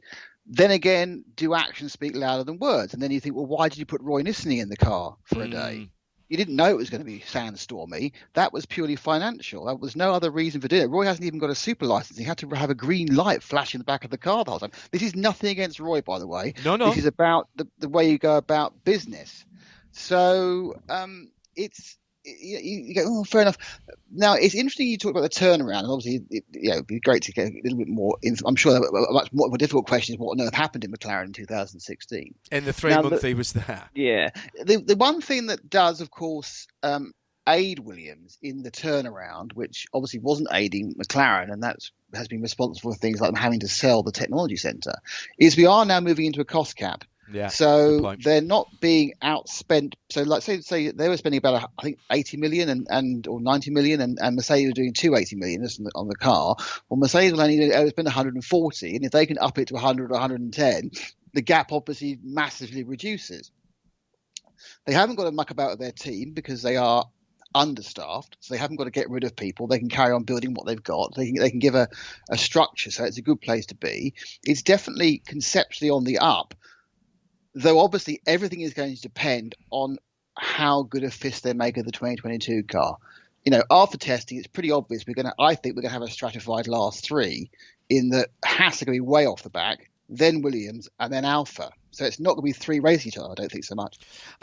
I, I, I, did think as well that his point about how how you know how tight it is in the midfield and how those positions could change around. Absolutely right absolutely right. Also, to be realistic, it would have been daft for him to turn around and say, "Yeah, we're going to be a world championship winning team in four yeah. years or five years." Um, I, th- there is something about Williams, though, and, and here's a perfect here's a perfect example of of what the fans think. Alexander or- Orkin, thank you for a lovely interview with Jost Capito. Uh, lovely to hear the honesty and d- developing positive approach for for Williams. Uh, great work uh, from uh, everybody for pulling this together. I fondly remember the white with green side pods of the FW07 with Rosberg, the wingless FW8 Dave Allcott. There's so many. Even, even the responsible adult has has just tweeted, "I am totally rooting for Williams to have a resurrection." Now there is something about that team that just that just spurs on that type of emotion, isn't there? Well, let's, let's be really honest, and we'll talk about this week that if we really go back and think about British people, this is not talking um, uh, English speaking people, your memories of Formula One of, of the in the 80s and early 90s were Murray, Williams, and Mansell. That's what you remembered. That's the first thing your mind goes to. I believe if you're a, a British fan, obviously you're a Brazilian fan or a French fan, it's different. And that and they are woven into that kind of feeling about motor racing. You know, a, a true racing team that didn't care too much about the marketing and everything else, and true racers and a true commentator. So you know, it, it is you know a very emotive thing. I think we, we carry that with us. I was a Williams fan, absolutely, hundred percent. You know, obviously I'm, I'm now um, basically neutral these days because you have to be as a, in, yeah, in yeah, the no, uh, this game. But I was complete Williams fan. You know, we, have talked about my Williams gilet in the past, haven't we? You know, so um, but it's it's, it's you know I think uh, we, we ever want to see them back. It's a long road, as McLaren have, have, have shown. It takes investment. They have a number of things going for them which others haven't, but it's going to be very very difficult. Yeah, very very difficult. By the way, we are setting up. Uh, when we get uh, a bit of time, we're going to set up a long one, or at least a medium-sized one. He's a busy man, of course, is Jost Capito. Um, I, I want him to talk about winning. Well, first of all, doing the Paris Dakar on a bike. Uh, which is madness. That would have been real Paris to real Dakar, wouldn't it? It was. It really was Paris to Dakar, Paris Dakar, and he won the truck category in a Unimog and came 11th overall, which I, I think is still the best result overall by a truck. Uh, he's uh, uh, he's brilliant, absolutely brilliant. I, I, love it, and he's been involved in so many great road cars as well. So we'll ask him about that when we get him back to do the long one. Tim, when when do we think we might air that long one? Next week is a Marco Bonanomi long one. Uh, yeah, and then after that, uh, two weeks' time on that's after Midweek Motorsport next week. Two weeks' time yep. after Midweek Motorsport, we've got uh, historic racing news is uh, March edition. So our so next probably the weekend after that. Opportunity would be on the Wednesday, the seventh of April. So that's the okay, fine, okay. But it might be so on the it, uh, might be on the fourteenth, but in April. Right. We'll keep we'll keep an eye open for that. We'll we'll set that up and get that. And thank you to uh, to uh, Kerry Flaus and to Sophie Ogg for setting that up for us uh, as well, uh, and and uh, allowing us to to talk to Jost and, and of course, himself for giving us his time. I've no idea how they find the, the time to do that. Uh, it is our Formula One preview on Friday at nine o'clock, so I don't want to do a massive amount of Formula One news right now, Nick, because obviously you're going to go through it all on uh, on Friday. Um, yeah. The, the uh, couple of uh, I I have watched pretty much every moment uh, of what happened on track because I was voraciously. Uh, voraciously uh, consuming that um, as a as a man who has been offered a, a small piece of gruel small ball of gruel after not eating for three weeks. Coverage? Yes, exactly so. Exactly so. It was great. I mean, I I, I enjoyed it. I did. Quite a dull. I mean, you obviously had you had obviously had highlights of your weekend anyway with Sunderland's victory, but it was quite a dull Thank weekend. You. I didn't have much on, so I ended up watching a huge. I mean, I would normally go on. I'll watch the, the roundup at the end of the day. I must have watched. I didn't watch all of it, but I must have watched at least fifteen of the twenty-four hours, which I, I would never have expected. Hmm. Yeah, I, I I've got um I, have got, I think, about ninety minutes still to watch um, of of the four, but that's it. Yeah, no, it was it was, a, it was it was entertaining. I think they they mix and match the various voices. Some you would agree with, some you thought, "What on earth are you doing there?" But it was a it was an interesting combination. Great to hear Sam um, Collins talking a lot of sense about sticky up and sticky down bits. Yeah, that, and that always that's always a worrying thing. I think I think they have the same problem I do when you get someone an expert into the booth. It's always a worry, isn't it? Does that mean you don't want to have Sam Collins with you on Friday night? I'd love to have Sam Collins on Friday night. I just want to know where that phone number's worked yet. we'll get him. We'll catch up with him. I'm sure. I'm sure. That's Friday night at nine o'clock. Um, I, I did, as you heard there, I did mention to Jost the rather worrying. Uh, in fact, in fact, I think they were the only Mercedes-engined team who didn't have issues, no, weren't they? McLaren were okay as well. Oh, McLaren, McLaren. yes, that, yeah, okay, yeah, fine. Um, but both um, both the, the works team and AMR, which is obviously um, another Mercedes reserve team. Uh, mm-hmm. That's what AMR stands for because they've got a they've kind of got the away strip on the AMR. It's, it's very disappointing. I know they've Doesn't gone for green. I, Doesn't look the camera at all. I, I know it's green, but they've got the same stripe, the same highlight stripe in the same place as the Mercedes. It's basically the B team, isn't it, Aston Martin? And that's not what Aston Martin should be. They both had problems, which suggests to me they're both running the same iteration of whatever software well, the, gearbox the, engine. Yeah, the, obviously the issue of having a gearbox is not a problem for Williams this year, is it? Because they don't use that gearbox. That's correct. Um, uh, but yeah, no, I think I, I think because of the condensed schedule, just three days, those individual problems, which over a six-day test probably everyone will get, just gets blown. Obviously, becomes a far more important and b far more reportable. I think um, it's definitely true that Aston Martin had a horrible test, just generally. I don't think Mercedes had a horrible test, just not a very good outcome from the test. You know, it's it's it's you know they they they didn't get time to do race runs, and then they said, "But we don't need to do race runs. This is the, the, the functional parts of this car, the tank and everything else, are exactly the same as last year. So we know we can fill it up. We know we can run it for 68 laps or for 57 laps. We don't need to do that. Don't me wrong; they would have they would have done it at the time, but they were concentrating on the other problems. Mm-hmm. Um, yeah, I mean, I think it's you know, there's a lot of there's a lot of ifs and buts and tests. What I will say is, I genuinely believe that Red Bull are faster. I also am going to say right now that given reliability, Max Verstappen will win the Bahraini Grand Prix. I did a lot. However, of... oh, however, however, oh, there was just a pause there. No, because what was that? Well, it's not me saying that Red Bull are going to be world champions. What I am saying is, is that they have hit the ground running and Mercedes are on the back foot, but Mercedes been on the back foot before. There are also, unfortunately for Red Bull, when you start really well, what you want to do is be able to rub the nose in as quickly as possible, get those, you know, get those three or four wins in the ball, which of course was exactly what happened with Brawn in 2009 when they changed. They, they got all the points out quickly. we should have been going to China and then Vietnam, which would have been a very difficult place to make structural progress on the car. You tend to tend to think, right, the first time I can really change when we go back to Europe. We've actually got a three week gap, and then we go to Imola.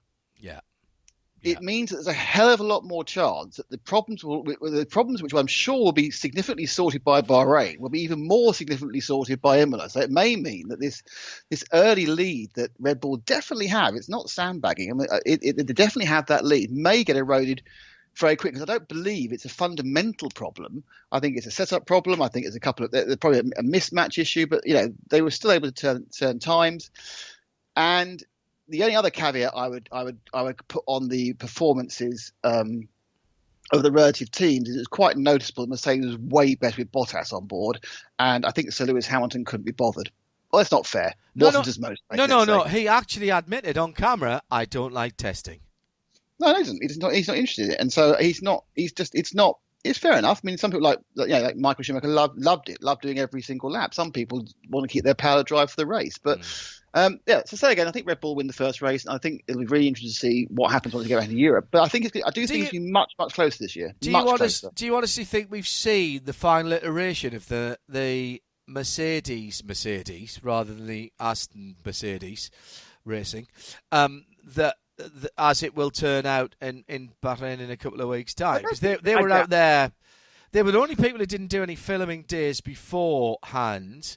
And I know filming days are, filming days, but but the the we haven't seen, we have not seen the final aero for Mercedes Benz, have we? I, am not sure how many changes they would they, they can or would make um, in what is essentially about a seven day turnaround or six day turnaround for Bahrain, I think there's a chance that they that they can probably sort out a lot of their issues with with setup. Not all of them, but a lot of them. Um, tire usage and everything else. I'll be pouring over the data, and they've got enough people to do it. But yeah, I think we're going to see aerodynamic changes, they could easily be, be brought through and not even rushed through, just brought through for Imola.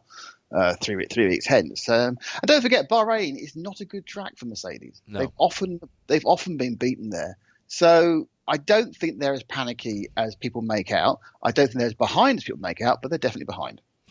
Um, do uh, wiggly floors? Don't preempt yes. the uh, preview show too much, John. All right, okay, fine. Where do you want to go, Tim? Uh, would you have liked to go to Spain? Would I? I'd like to go anywhere at the moment. I don't care anywhere. I'll go anywhere. Where do you want to go? I'll go. Give me on the plate. I'm going. If you were a championship that was uh, mm. supposed to be doing some pre-season testing at uh, Valencia next month, ah, and then you decided that actually you can't go to Spain next month, where would you relocate right. your test to? Portugal. Mm. No, to where where has W Series relocated its test to? Anglesey. uh, Anglesey. Anglesey is the correct answer. Five really? day five day test at Anglesey. Right, so that's five day test. That's what seventeen minutes of dry running. I don't know if it's a five day. T- I think it is a five day test, isn't it? It's the ex- original Valencia one was. Um, hang on, it's a five. 18, yes, it's a five day test at Anglesey. Five day test at Anglesey on. Well, you, have got a number of different circuits there you could use. There's at least a couple of couple of three different iterations. Uh, so when we say it's going to be a test, it's going to be a test of endurance. Ah, actually, the weather's not too bad. The, we're, in the, we're in the. When is that, Tim? When does that start? That will now be May that... the 17th, 18th, 19th, 20th, and 21st. Uh, and remember by, which by team then... runs uh, W Series and where they're based. Who does run W Series? High Hitech. Oh, right. And they are based at? Wales. Yes. At Wales? At Wales. Wales. Well, all of it. based at Pembrey, aren't they? yeah, say, did we did we did we miss a fight off between Pembrey and Anglesey for the gig? I love the idea of a five day test at Pembrey uh, at uh, at Anglesey. Anglesey's a great circuit. Not really very Formula Three circuit though, is it? Oh, I think it'd be a fab Formula Three circuit actually. Really? I might. Okay. I, I, I might take the week off and go to Anglesey and just stand on the cliff edge and watch. I can think of interesting. Yeah, but, but not considering none of us can go abroad, that's probably is your holiday. Go for it. I know some very good places to eat and drink on Anglesey. It has some fabulous places. Oh, I like Anglesey. I've been there both in the summer and the winter, and I liked it both times. We need to Just do a bike a ride. We need to do a bike ride to I need Anglesey. to get my bike MOT'd first, but yeah, I agree with you. we absolutely need to do the back roads to Anglesey and and do uh, do a, a, long weekend in Anglesey. We also need to do it. the Northwest 500 as well. That's been cancelled. Uh, sorry, the North Coast 500. Yeah, one. Yes, Diane did it a couple of years ago, like in a car. Who did? I did it a couple did of years she? ago.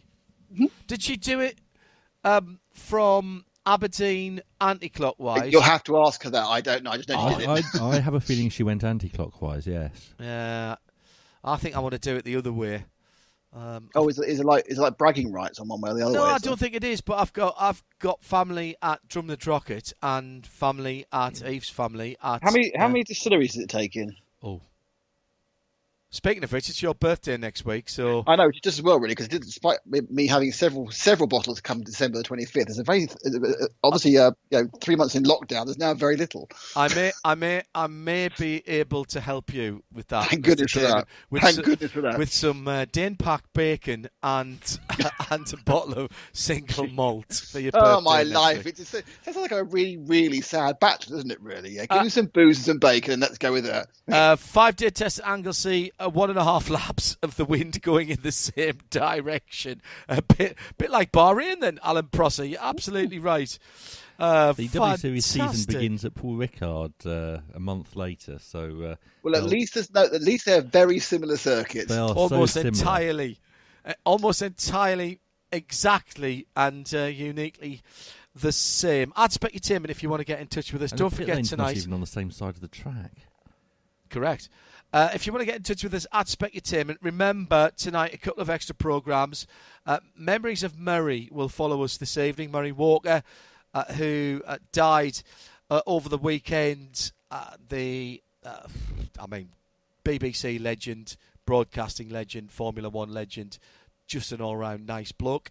And we'll follow that up with the Porsche Carrera Cup North America preview show. Jeremy and Shea joined me for that earlier this week. Uh, and we've got some Porsche news in a few moments. We've got a guest lined up. We and do. We'll keep, an, but one keep an eye on that. that. Oh, have we? Okay, is, right. I was just, that's why I was kind of, do you see how I was kind of I nosing into that? In that direction, yes. Yes, okay, very good. Uh, this is uh, ever since I was a young boy news.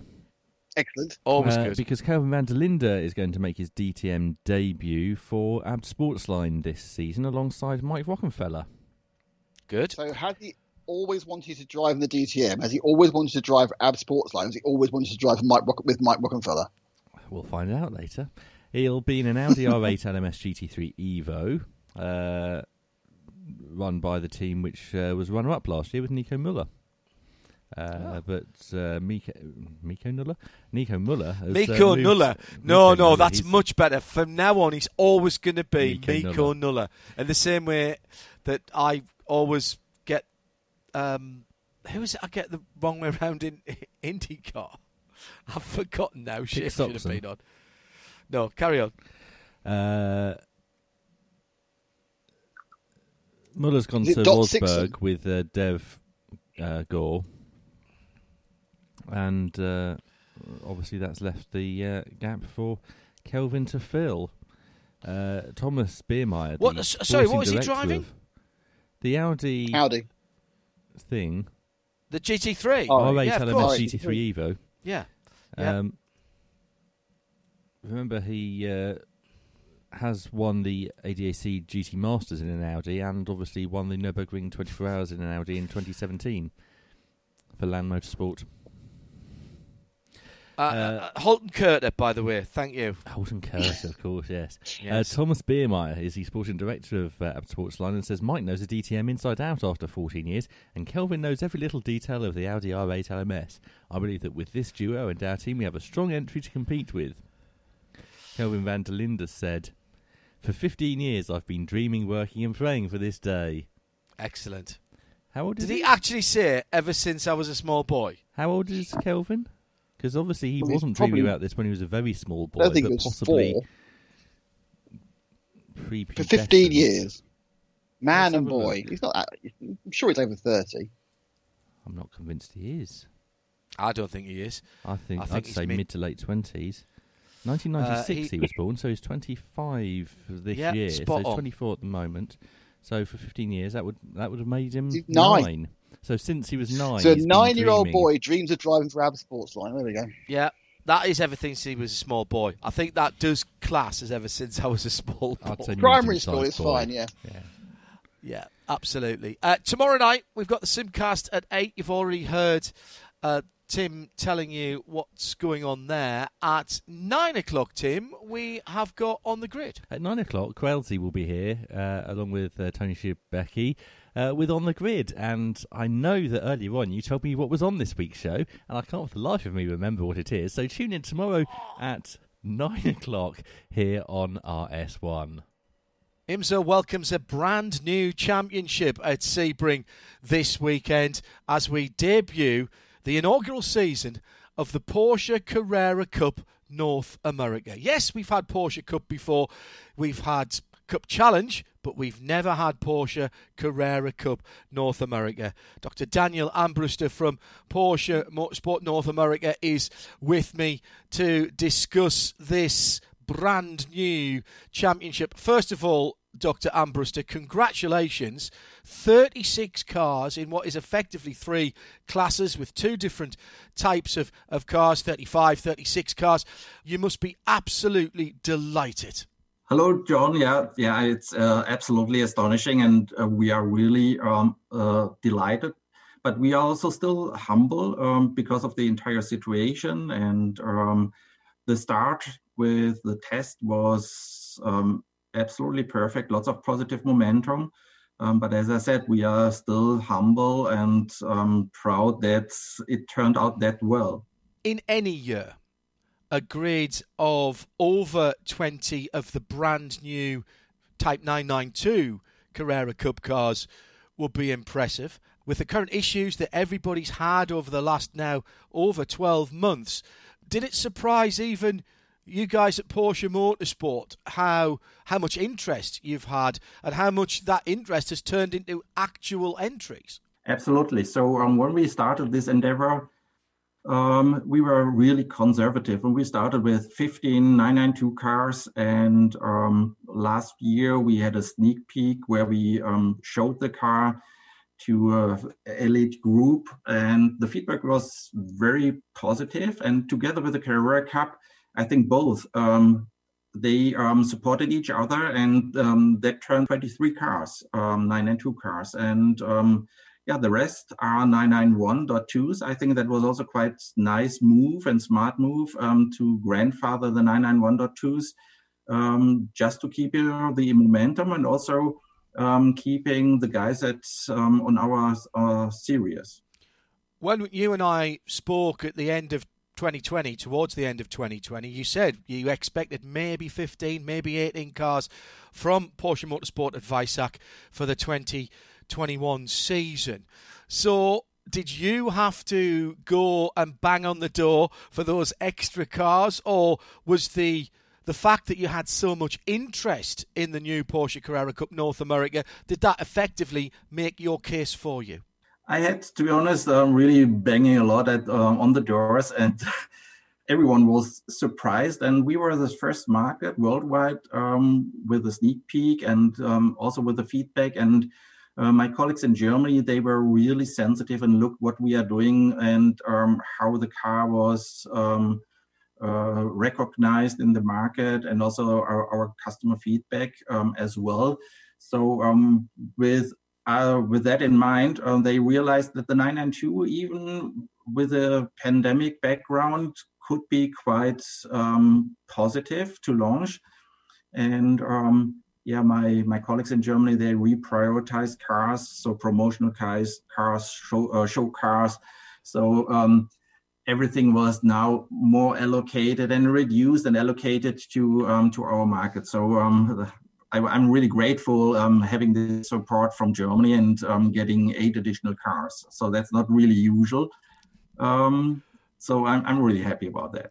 There, there's only been eight iterations of the Porsche uh, 911. So when there is a type change from 991 to 992, it generally means there's quite a lot of, of changes. And it's exactly the same with the racing car. So the cars are going to look distinctively different. They're, they're the big wide body cars.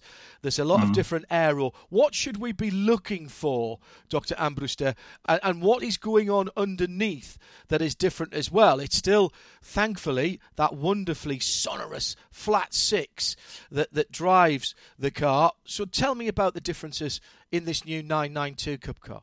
There's so many um, differences, but but the focus was laid on drivability. Um, so we have a double wishbone um, front axle. Um, that's probably the largest um, change, and also supporting drivability drivability of the cars.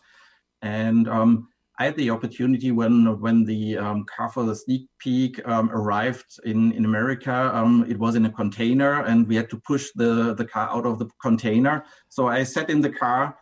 The guys pushed it out, and then it stuck, and um, we couldn't move it back and forth. I couldn't um, got out of the car, so I sat there for more than half an hour in in the car then you are starting to look uh, around. And um, before I, I, was here in, in uh, responsible for uh, for PMNA, I was also responsible in, in Germany for uh, quality management, um, and also before that for electric electronic development in in motorsports. So um, I had a deep look at the um, the way and the quality of engineering. And um, you can really see that in every single edge and niche, um, how precise it was developed. So I would really say it's um, it's a piece of engineering art, and you can really find it in it's it's it's it's proper engineered. It's a Weissach Flacht um, engineered car. It's really astonishing.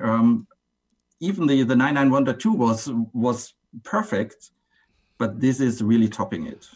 One thing that the teams are going to have to get their head around, other than the fact that it's a new car, aerodynamically, the new rear wing, very much taking inspiration from the, the RSR with the swan yeah. neck mount, much more adjustability on that rear wing than we've seen typically in Cup cars in the past.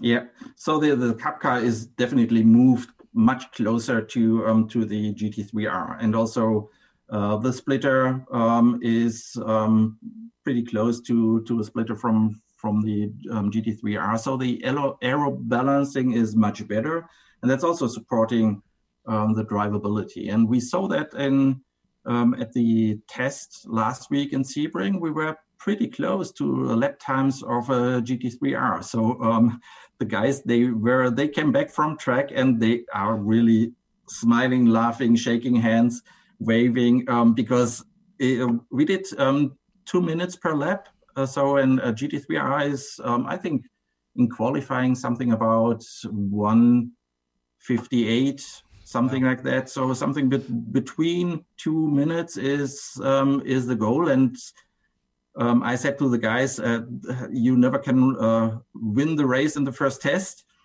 And uh, by the way, we don't have any tops here in, uh, in, in the US right now. So please take care. If you crash the car, you are out for the first race. So everyone was uh, really humble and um, took care about the car. But even under these circumstances, we, we did two minutes per. Um, per lap. So Uh, another thing that the established teams in, the Porsche Carrera Cup North America, who've been racing with you for a few years here, they're going to have to get used to different wheel sizes, front to rear. That's a that's a, a characteristic of the road going Type 992. New tyre supplier as well, and that has brought Porsche Carrera Cup North America into line by bringing Michelin on board, big IMSA partner, of course, but also a huge yeah. Carrera Cup global partner, and that brings Carrera Cup North America into line with the rest of the world. Yeah, absolutely, and um, we are really proud having Michelin on board finally. Um, because that's also elevating and um, our series and it's mainstreaming our series and brings us to the international Carrera Cup um, community. And uh, that's also important for our young kids uh, because now they are eligible for a shootout in, in Germany to, to win probably a full season in, in the Super Cup. And um, in the past, with the uh, with other tires, um, it's really difficult to get um, used to um, to um, a tire if you are just racing it once. So um, that was really the downside in the past when our kids came to, to Europe for the shootout and they uh, never had a full season of experience with, with the Michelin tire. Now we have a new tire for, for the 992. So everyone um, has to handle um, the new tire, has to learn the new tire, then the new car. So it's resetting everything worldwide and I hope um, that brings our kids in a much better position for, for the shootout in Germany. And you bring up a good point there. That is the Porsche Junior program, uh, revered the world over by so many different manufacturers. Again, for the first time, we can now have a proper junior program in the Porsche uh, Championship in North America now that it's a Carrera Cup. It's worked because Look at the entry in that 14 car pro entry. We have got pro drivers from the Netherlands, from the UK, from the States. They want to be part of this. They see the opportunity that the Porsche Junior program can provide them for perhaps even the rest of their careers. If we think of someone like Pat Long, for example. Pat Long, for um, he did exactly the same journey and um, he is also on board uh, with the junior program. But to be honest, we also did in the past a very good job with the Young Driver Academy. Uh, it was um, founded by Patrick Long, uh, just to give something back from his point of view. So I'm I'm really proud having him on board as well. And um, the the the, the Young Driver Academy is uh, transitioned to the junior program just to get it also in line with the international activities, so that it is more comparable. But my focus for the junior program, what we are doing is um, more classroom teaching, um, because for me. Um, at the racetrack during a season, um, the uh, the drivers or the, the, the kids they know very exactly, um, or they can improve their their skills, driver skills, at the end of the season, we will see um, who is really performing because um, these are lap times, these are penalties and um, overtakings um, smartly. So um, we will analyze the the race um, season very deeply together with with the with the entire team. Um, but with the with the classroom, we also want to give them beside racing or let's say off track more experience and also an additional uh, education. And some of the modules I also did with my managers um, because that's really general uh, skill set, and um, they le- um, they learn topics in in the classrooms you can use forever for life, um, also for business. And um, I think that's that's really important, not just being focused on racing and the racing topics, um, but also giving a little bit more because not everyone um, can be a factory driver and can um, um, do his life with with racing. So and you know, racing means backup, so having backup solution in in, in your pocket. I want to give them a backup solution so that um, if this ID doesn't turn out well, um, that they have at least some assets and learnings they can use for their life. How proud would it make you to have a Porsche Carrera Cup North America junior driver win the shootout and go on to be uh, a work star? I can see the smile on Dr. Armbruster's face now. I don't need him to answer that question, but for those of you listening, that would make you very proud, I take it. Of course, um, that was the target in the past, and now we we created an environment um, to educate and to push the guys to their limits, giving them enough exercises so that they are really in a good spot. And uh, we are the the largest uh, racing market uh, in the world, so um, we have to have um, excellent race drivers. We just have to educate them, and um, I think this is a perfect platform for educating. And you never can say that's my target um, for this year, but I would be absolutely proud if we can show um, the guys in in Euro in the, at the shootout that we have really um, high runners, and um, if we can win this shootout, that would be the icing on the cake. It's a, a new name for us to remember the Porsche Carrera Cup North America. It's a new car for us to get excited about the Porsche Type 992 Carrera Cup. One thing I'm sure won't change is the quality of the entertainment, the excitement, and the racing. Dr. Daniel Armbruster from uh, Porsche Motorsport North America. Thanks for joining us. It's Sebring all the way through to Michelin Raceway Road Atlanta. Dr. Armbruster, thank you very much indeed for joining us. Thank you for having me. And those first two rounds of the 2021 Porsche Carrera Cup North America as part of our Mobil One 12 hours of Sebring coverage this weekend. Live, free, sound, vision, it's all there on imsaradio.com. Check the schedule there for details. Tim, where would you like to go next? Uh, well, first of all, I can tell you that uh, I now know what is in uh, this week's On the Grid, which is tomorrow night at 9 uh, here on RS1. Uh, and it will be. Tony D'Alberto. Tony D'Alberto, that's right. TCR Australia and his DGR Bathurst drive. Yeah. That's uh, Shebex and Crailsey and the team tomorrow Chaps. Yes. Um, you know how you when you make a mistake, you have to admit it. Yeah. Um, and I need to apologise to everyone, and most uh, most of all Sarah Rigby, because I misremembered completely the 2009 Le Mans series. I was nagging my mind I may have got that wrong, and I got Marcel Fässler and Stefan Mücke mixed up. Oh, did you? So, so I apologise to on, everybody. We got you on for a Marcel Fässler story on the basis that you'd seen Stefan Mücke win a race. Yeah, I wasn't on for that. I was, I was, I was waiting to listen to the Jost Capito, wasn't I? And I just said, "Oh, I remember that," but I'm afraid my adult brain, which you get another year older next Tuesday, made a mistake. And I apologise to everybody, but it doesn't. It, it, I got mixed up because um, Marcel did a number of runs previously in the Lola version of that car, um, and uh, when, it was, when it was the Swan. Yeah, I got completely wrong. Sorry, everyone. Apologise. So it was Stefan Mücke who won. Yes, with Jan Charouz and Thomas Enge. Ah. Because I've looked it all up now because my mind went, "Are you sure, Nicholas?" I like the fact that you've come. That do you know what though? That's very Murray of you. Because Murray would have put himself right, however long afterwards it would, he would have done it. So that's very Murray of you. How appropriate this evening. And we will have our Murray Walk and Memories show uh, coming up uh, with uh, uh some of our team who've worked with with uh, the fine man himself. Uh, Tim, we've got four minutes before that starts, and then we're going to have the Porsche Carrera Cup North America preview show with Jeremy and Shea here on RS1. Where would you like to go to fill that four minutes? Do you want to go to Spain? Have we done that line? Yes. that's what was twice Marc you've Marquez asked the same doing question. in uh, Barcelona, Nick? He was doing a test on a not Grand Prix bike that actually is a Grand Prix bike, but it's not because you're not allowed to test Grand Prix bikes. So he was on the very, very exclusive Honda RCV 213 VS, which was a $145,000 or pound special, basically.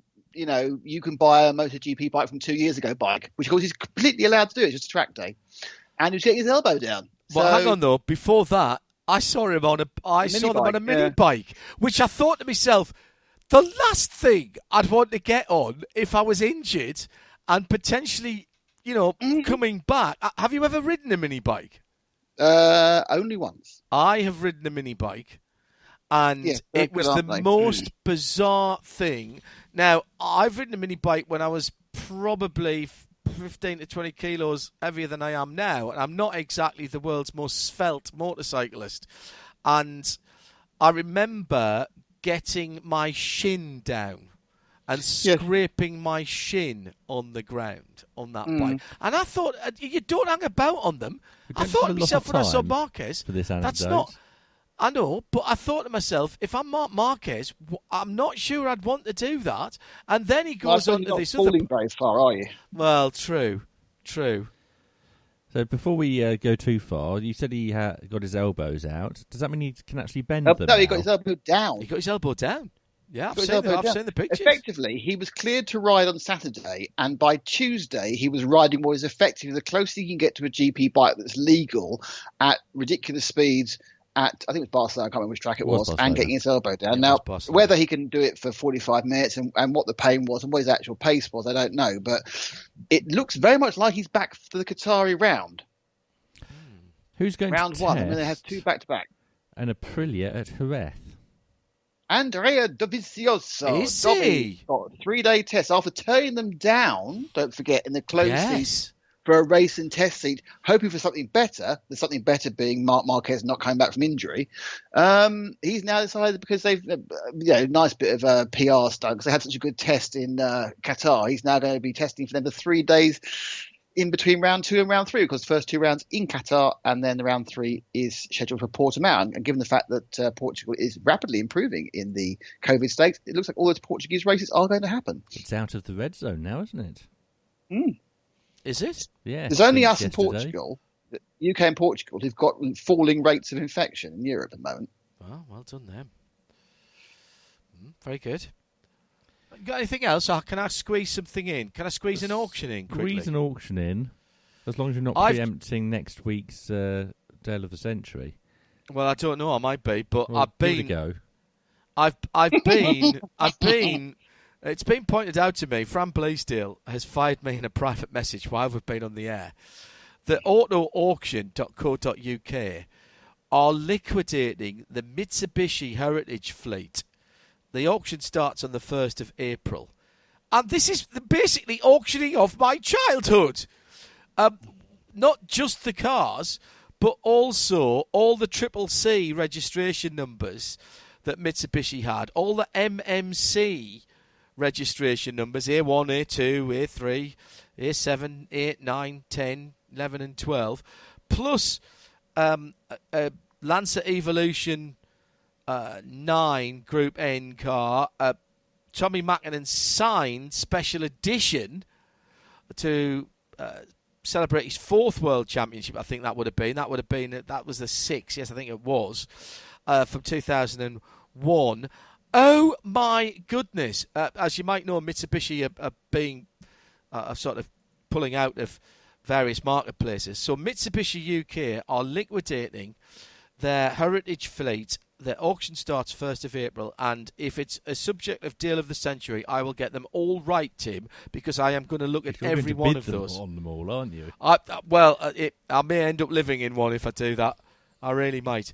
Uh, stay tuned. That's all we've got time for tonight. Thanks to Nick Daman, to Shea Adam, and to all our guests, particularly to Jost Capito, who joined us for the big interview. Uh, we're staying on Formula One with our teams uh, Murray Walker memories, and then it's the Porsche. Uh, the Porsche Carrera Cup North America preview, and we'll be back at the same time next week. But don't forget, uh, check in on imsaradio.com. Our live coverage from the Mobil One 12 Hours of Sebring weekend starts with Mazda and Porsche races. Then we've got practice, qualifying, and the whole race for the WeatherTech Sports Car Championship as well as the Michelin Pilot Challenge on Friday. It's all there on imsaradio.com. There's no time to explain because there's no time to explain tonight. We're just celebrating lives well led, motorsport enthusiasts, and we will miss them all very dearly. This program is a radio show limited production. For more, subscribe to Midweek Motorsport wherever you get your podcasts.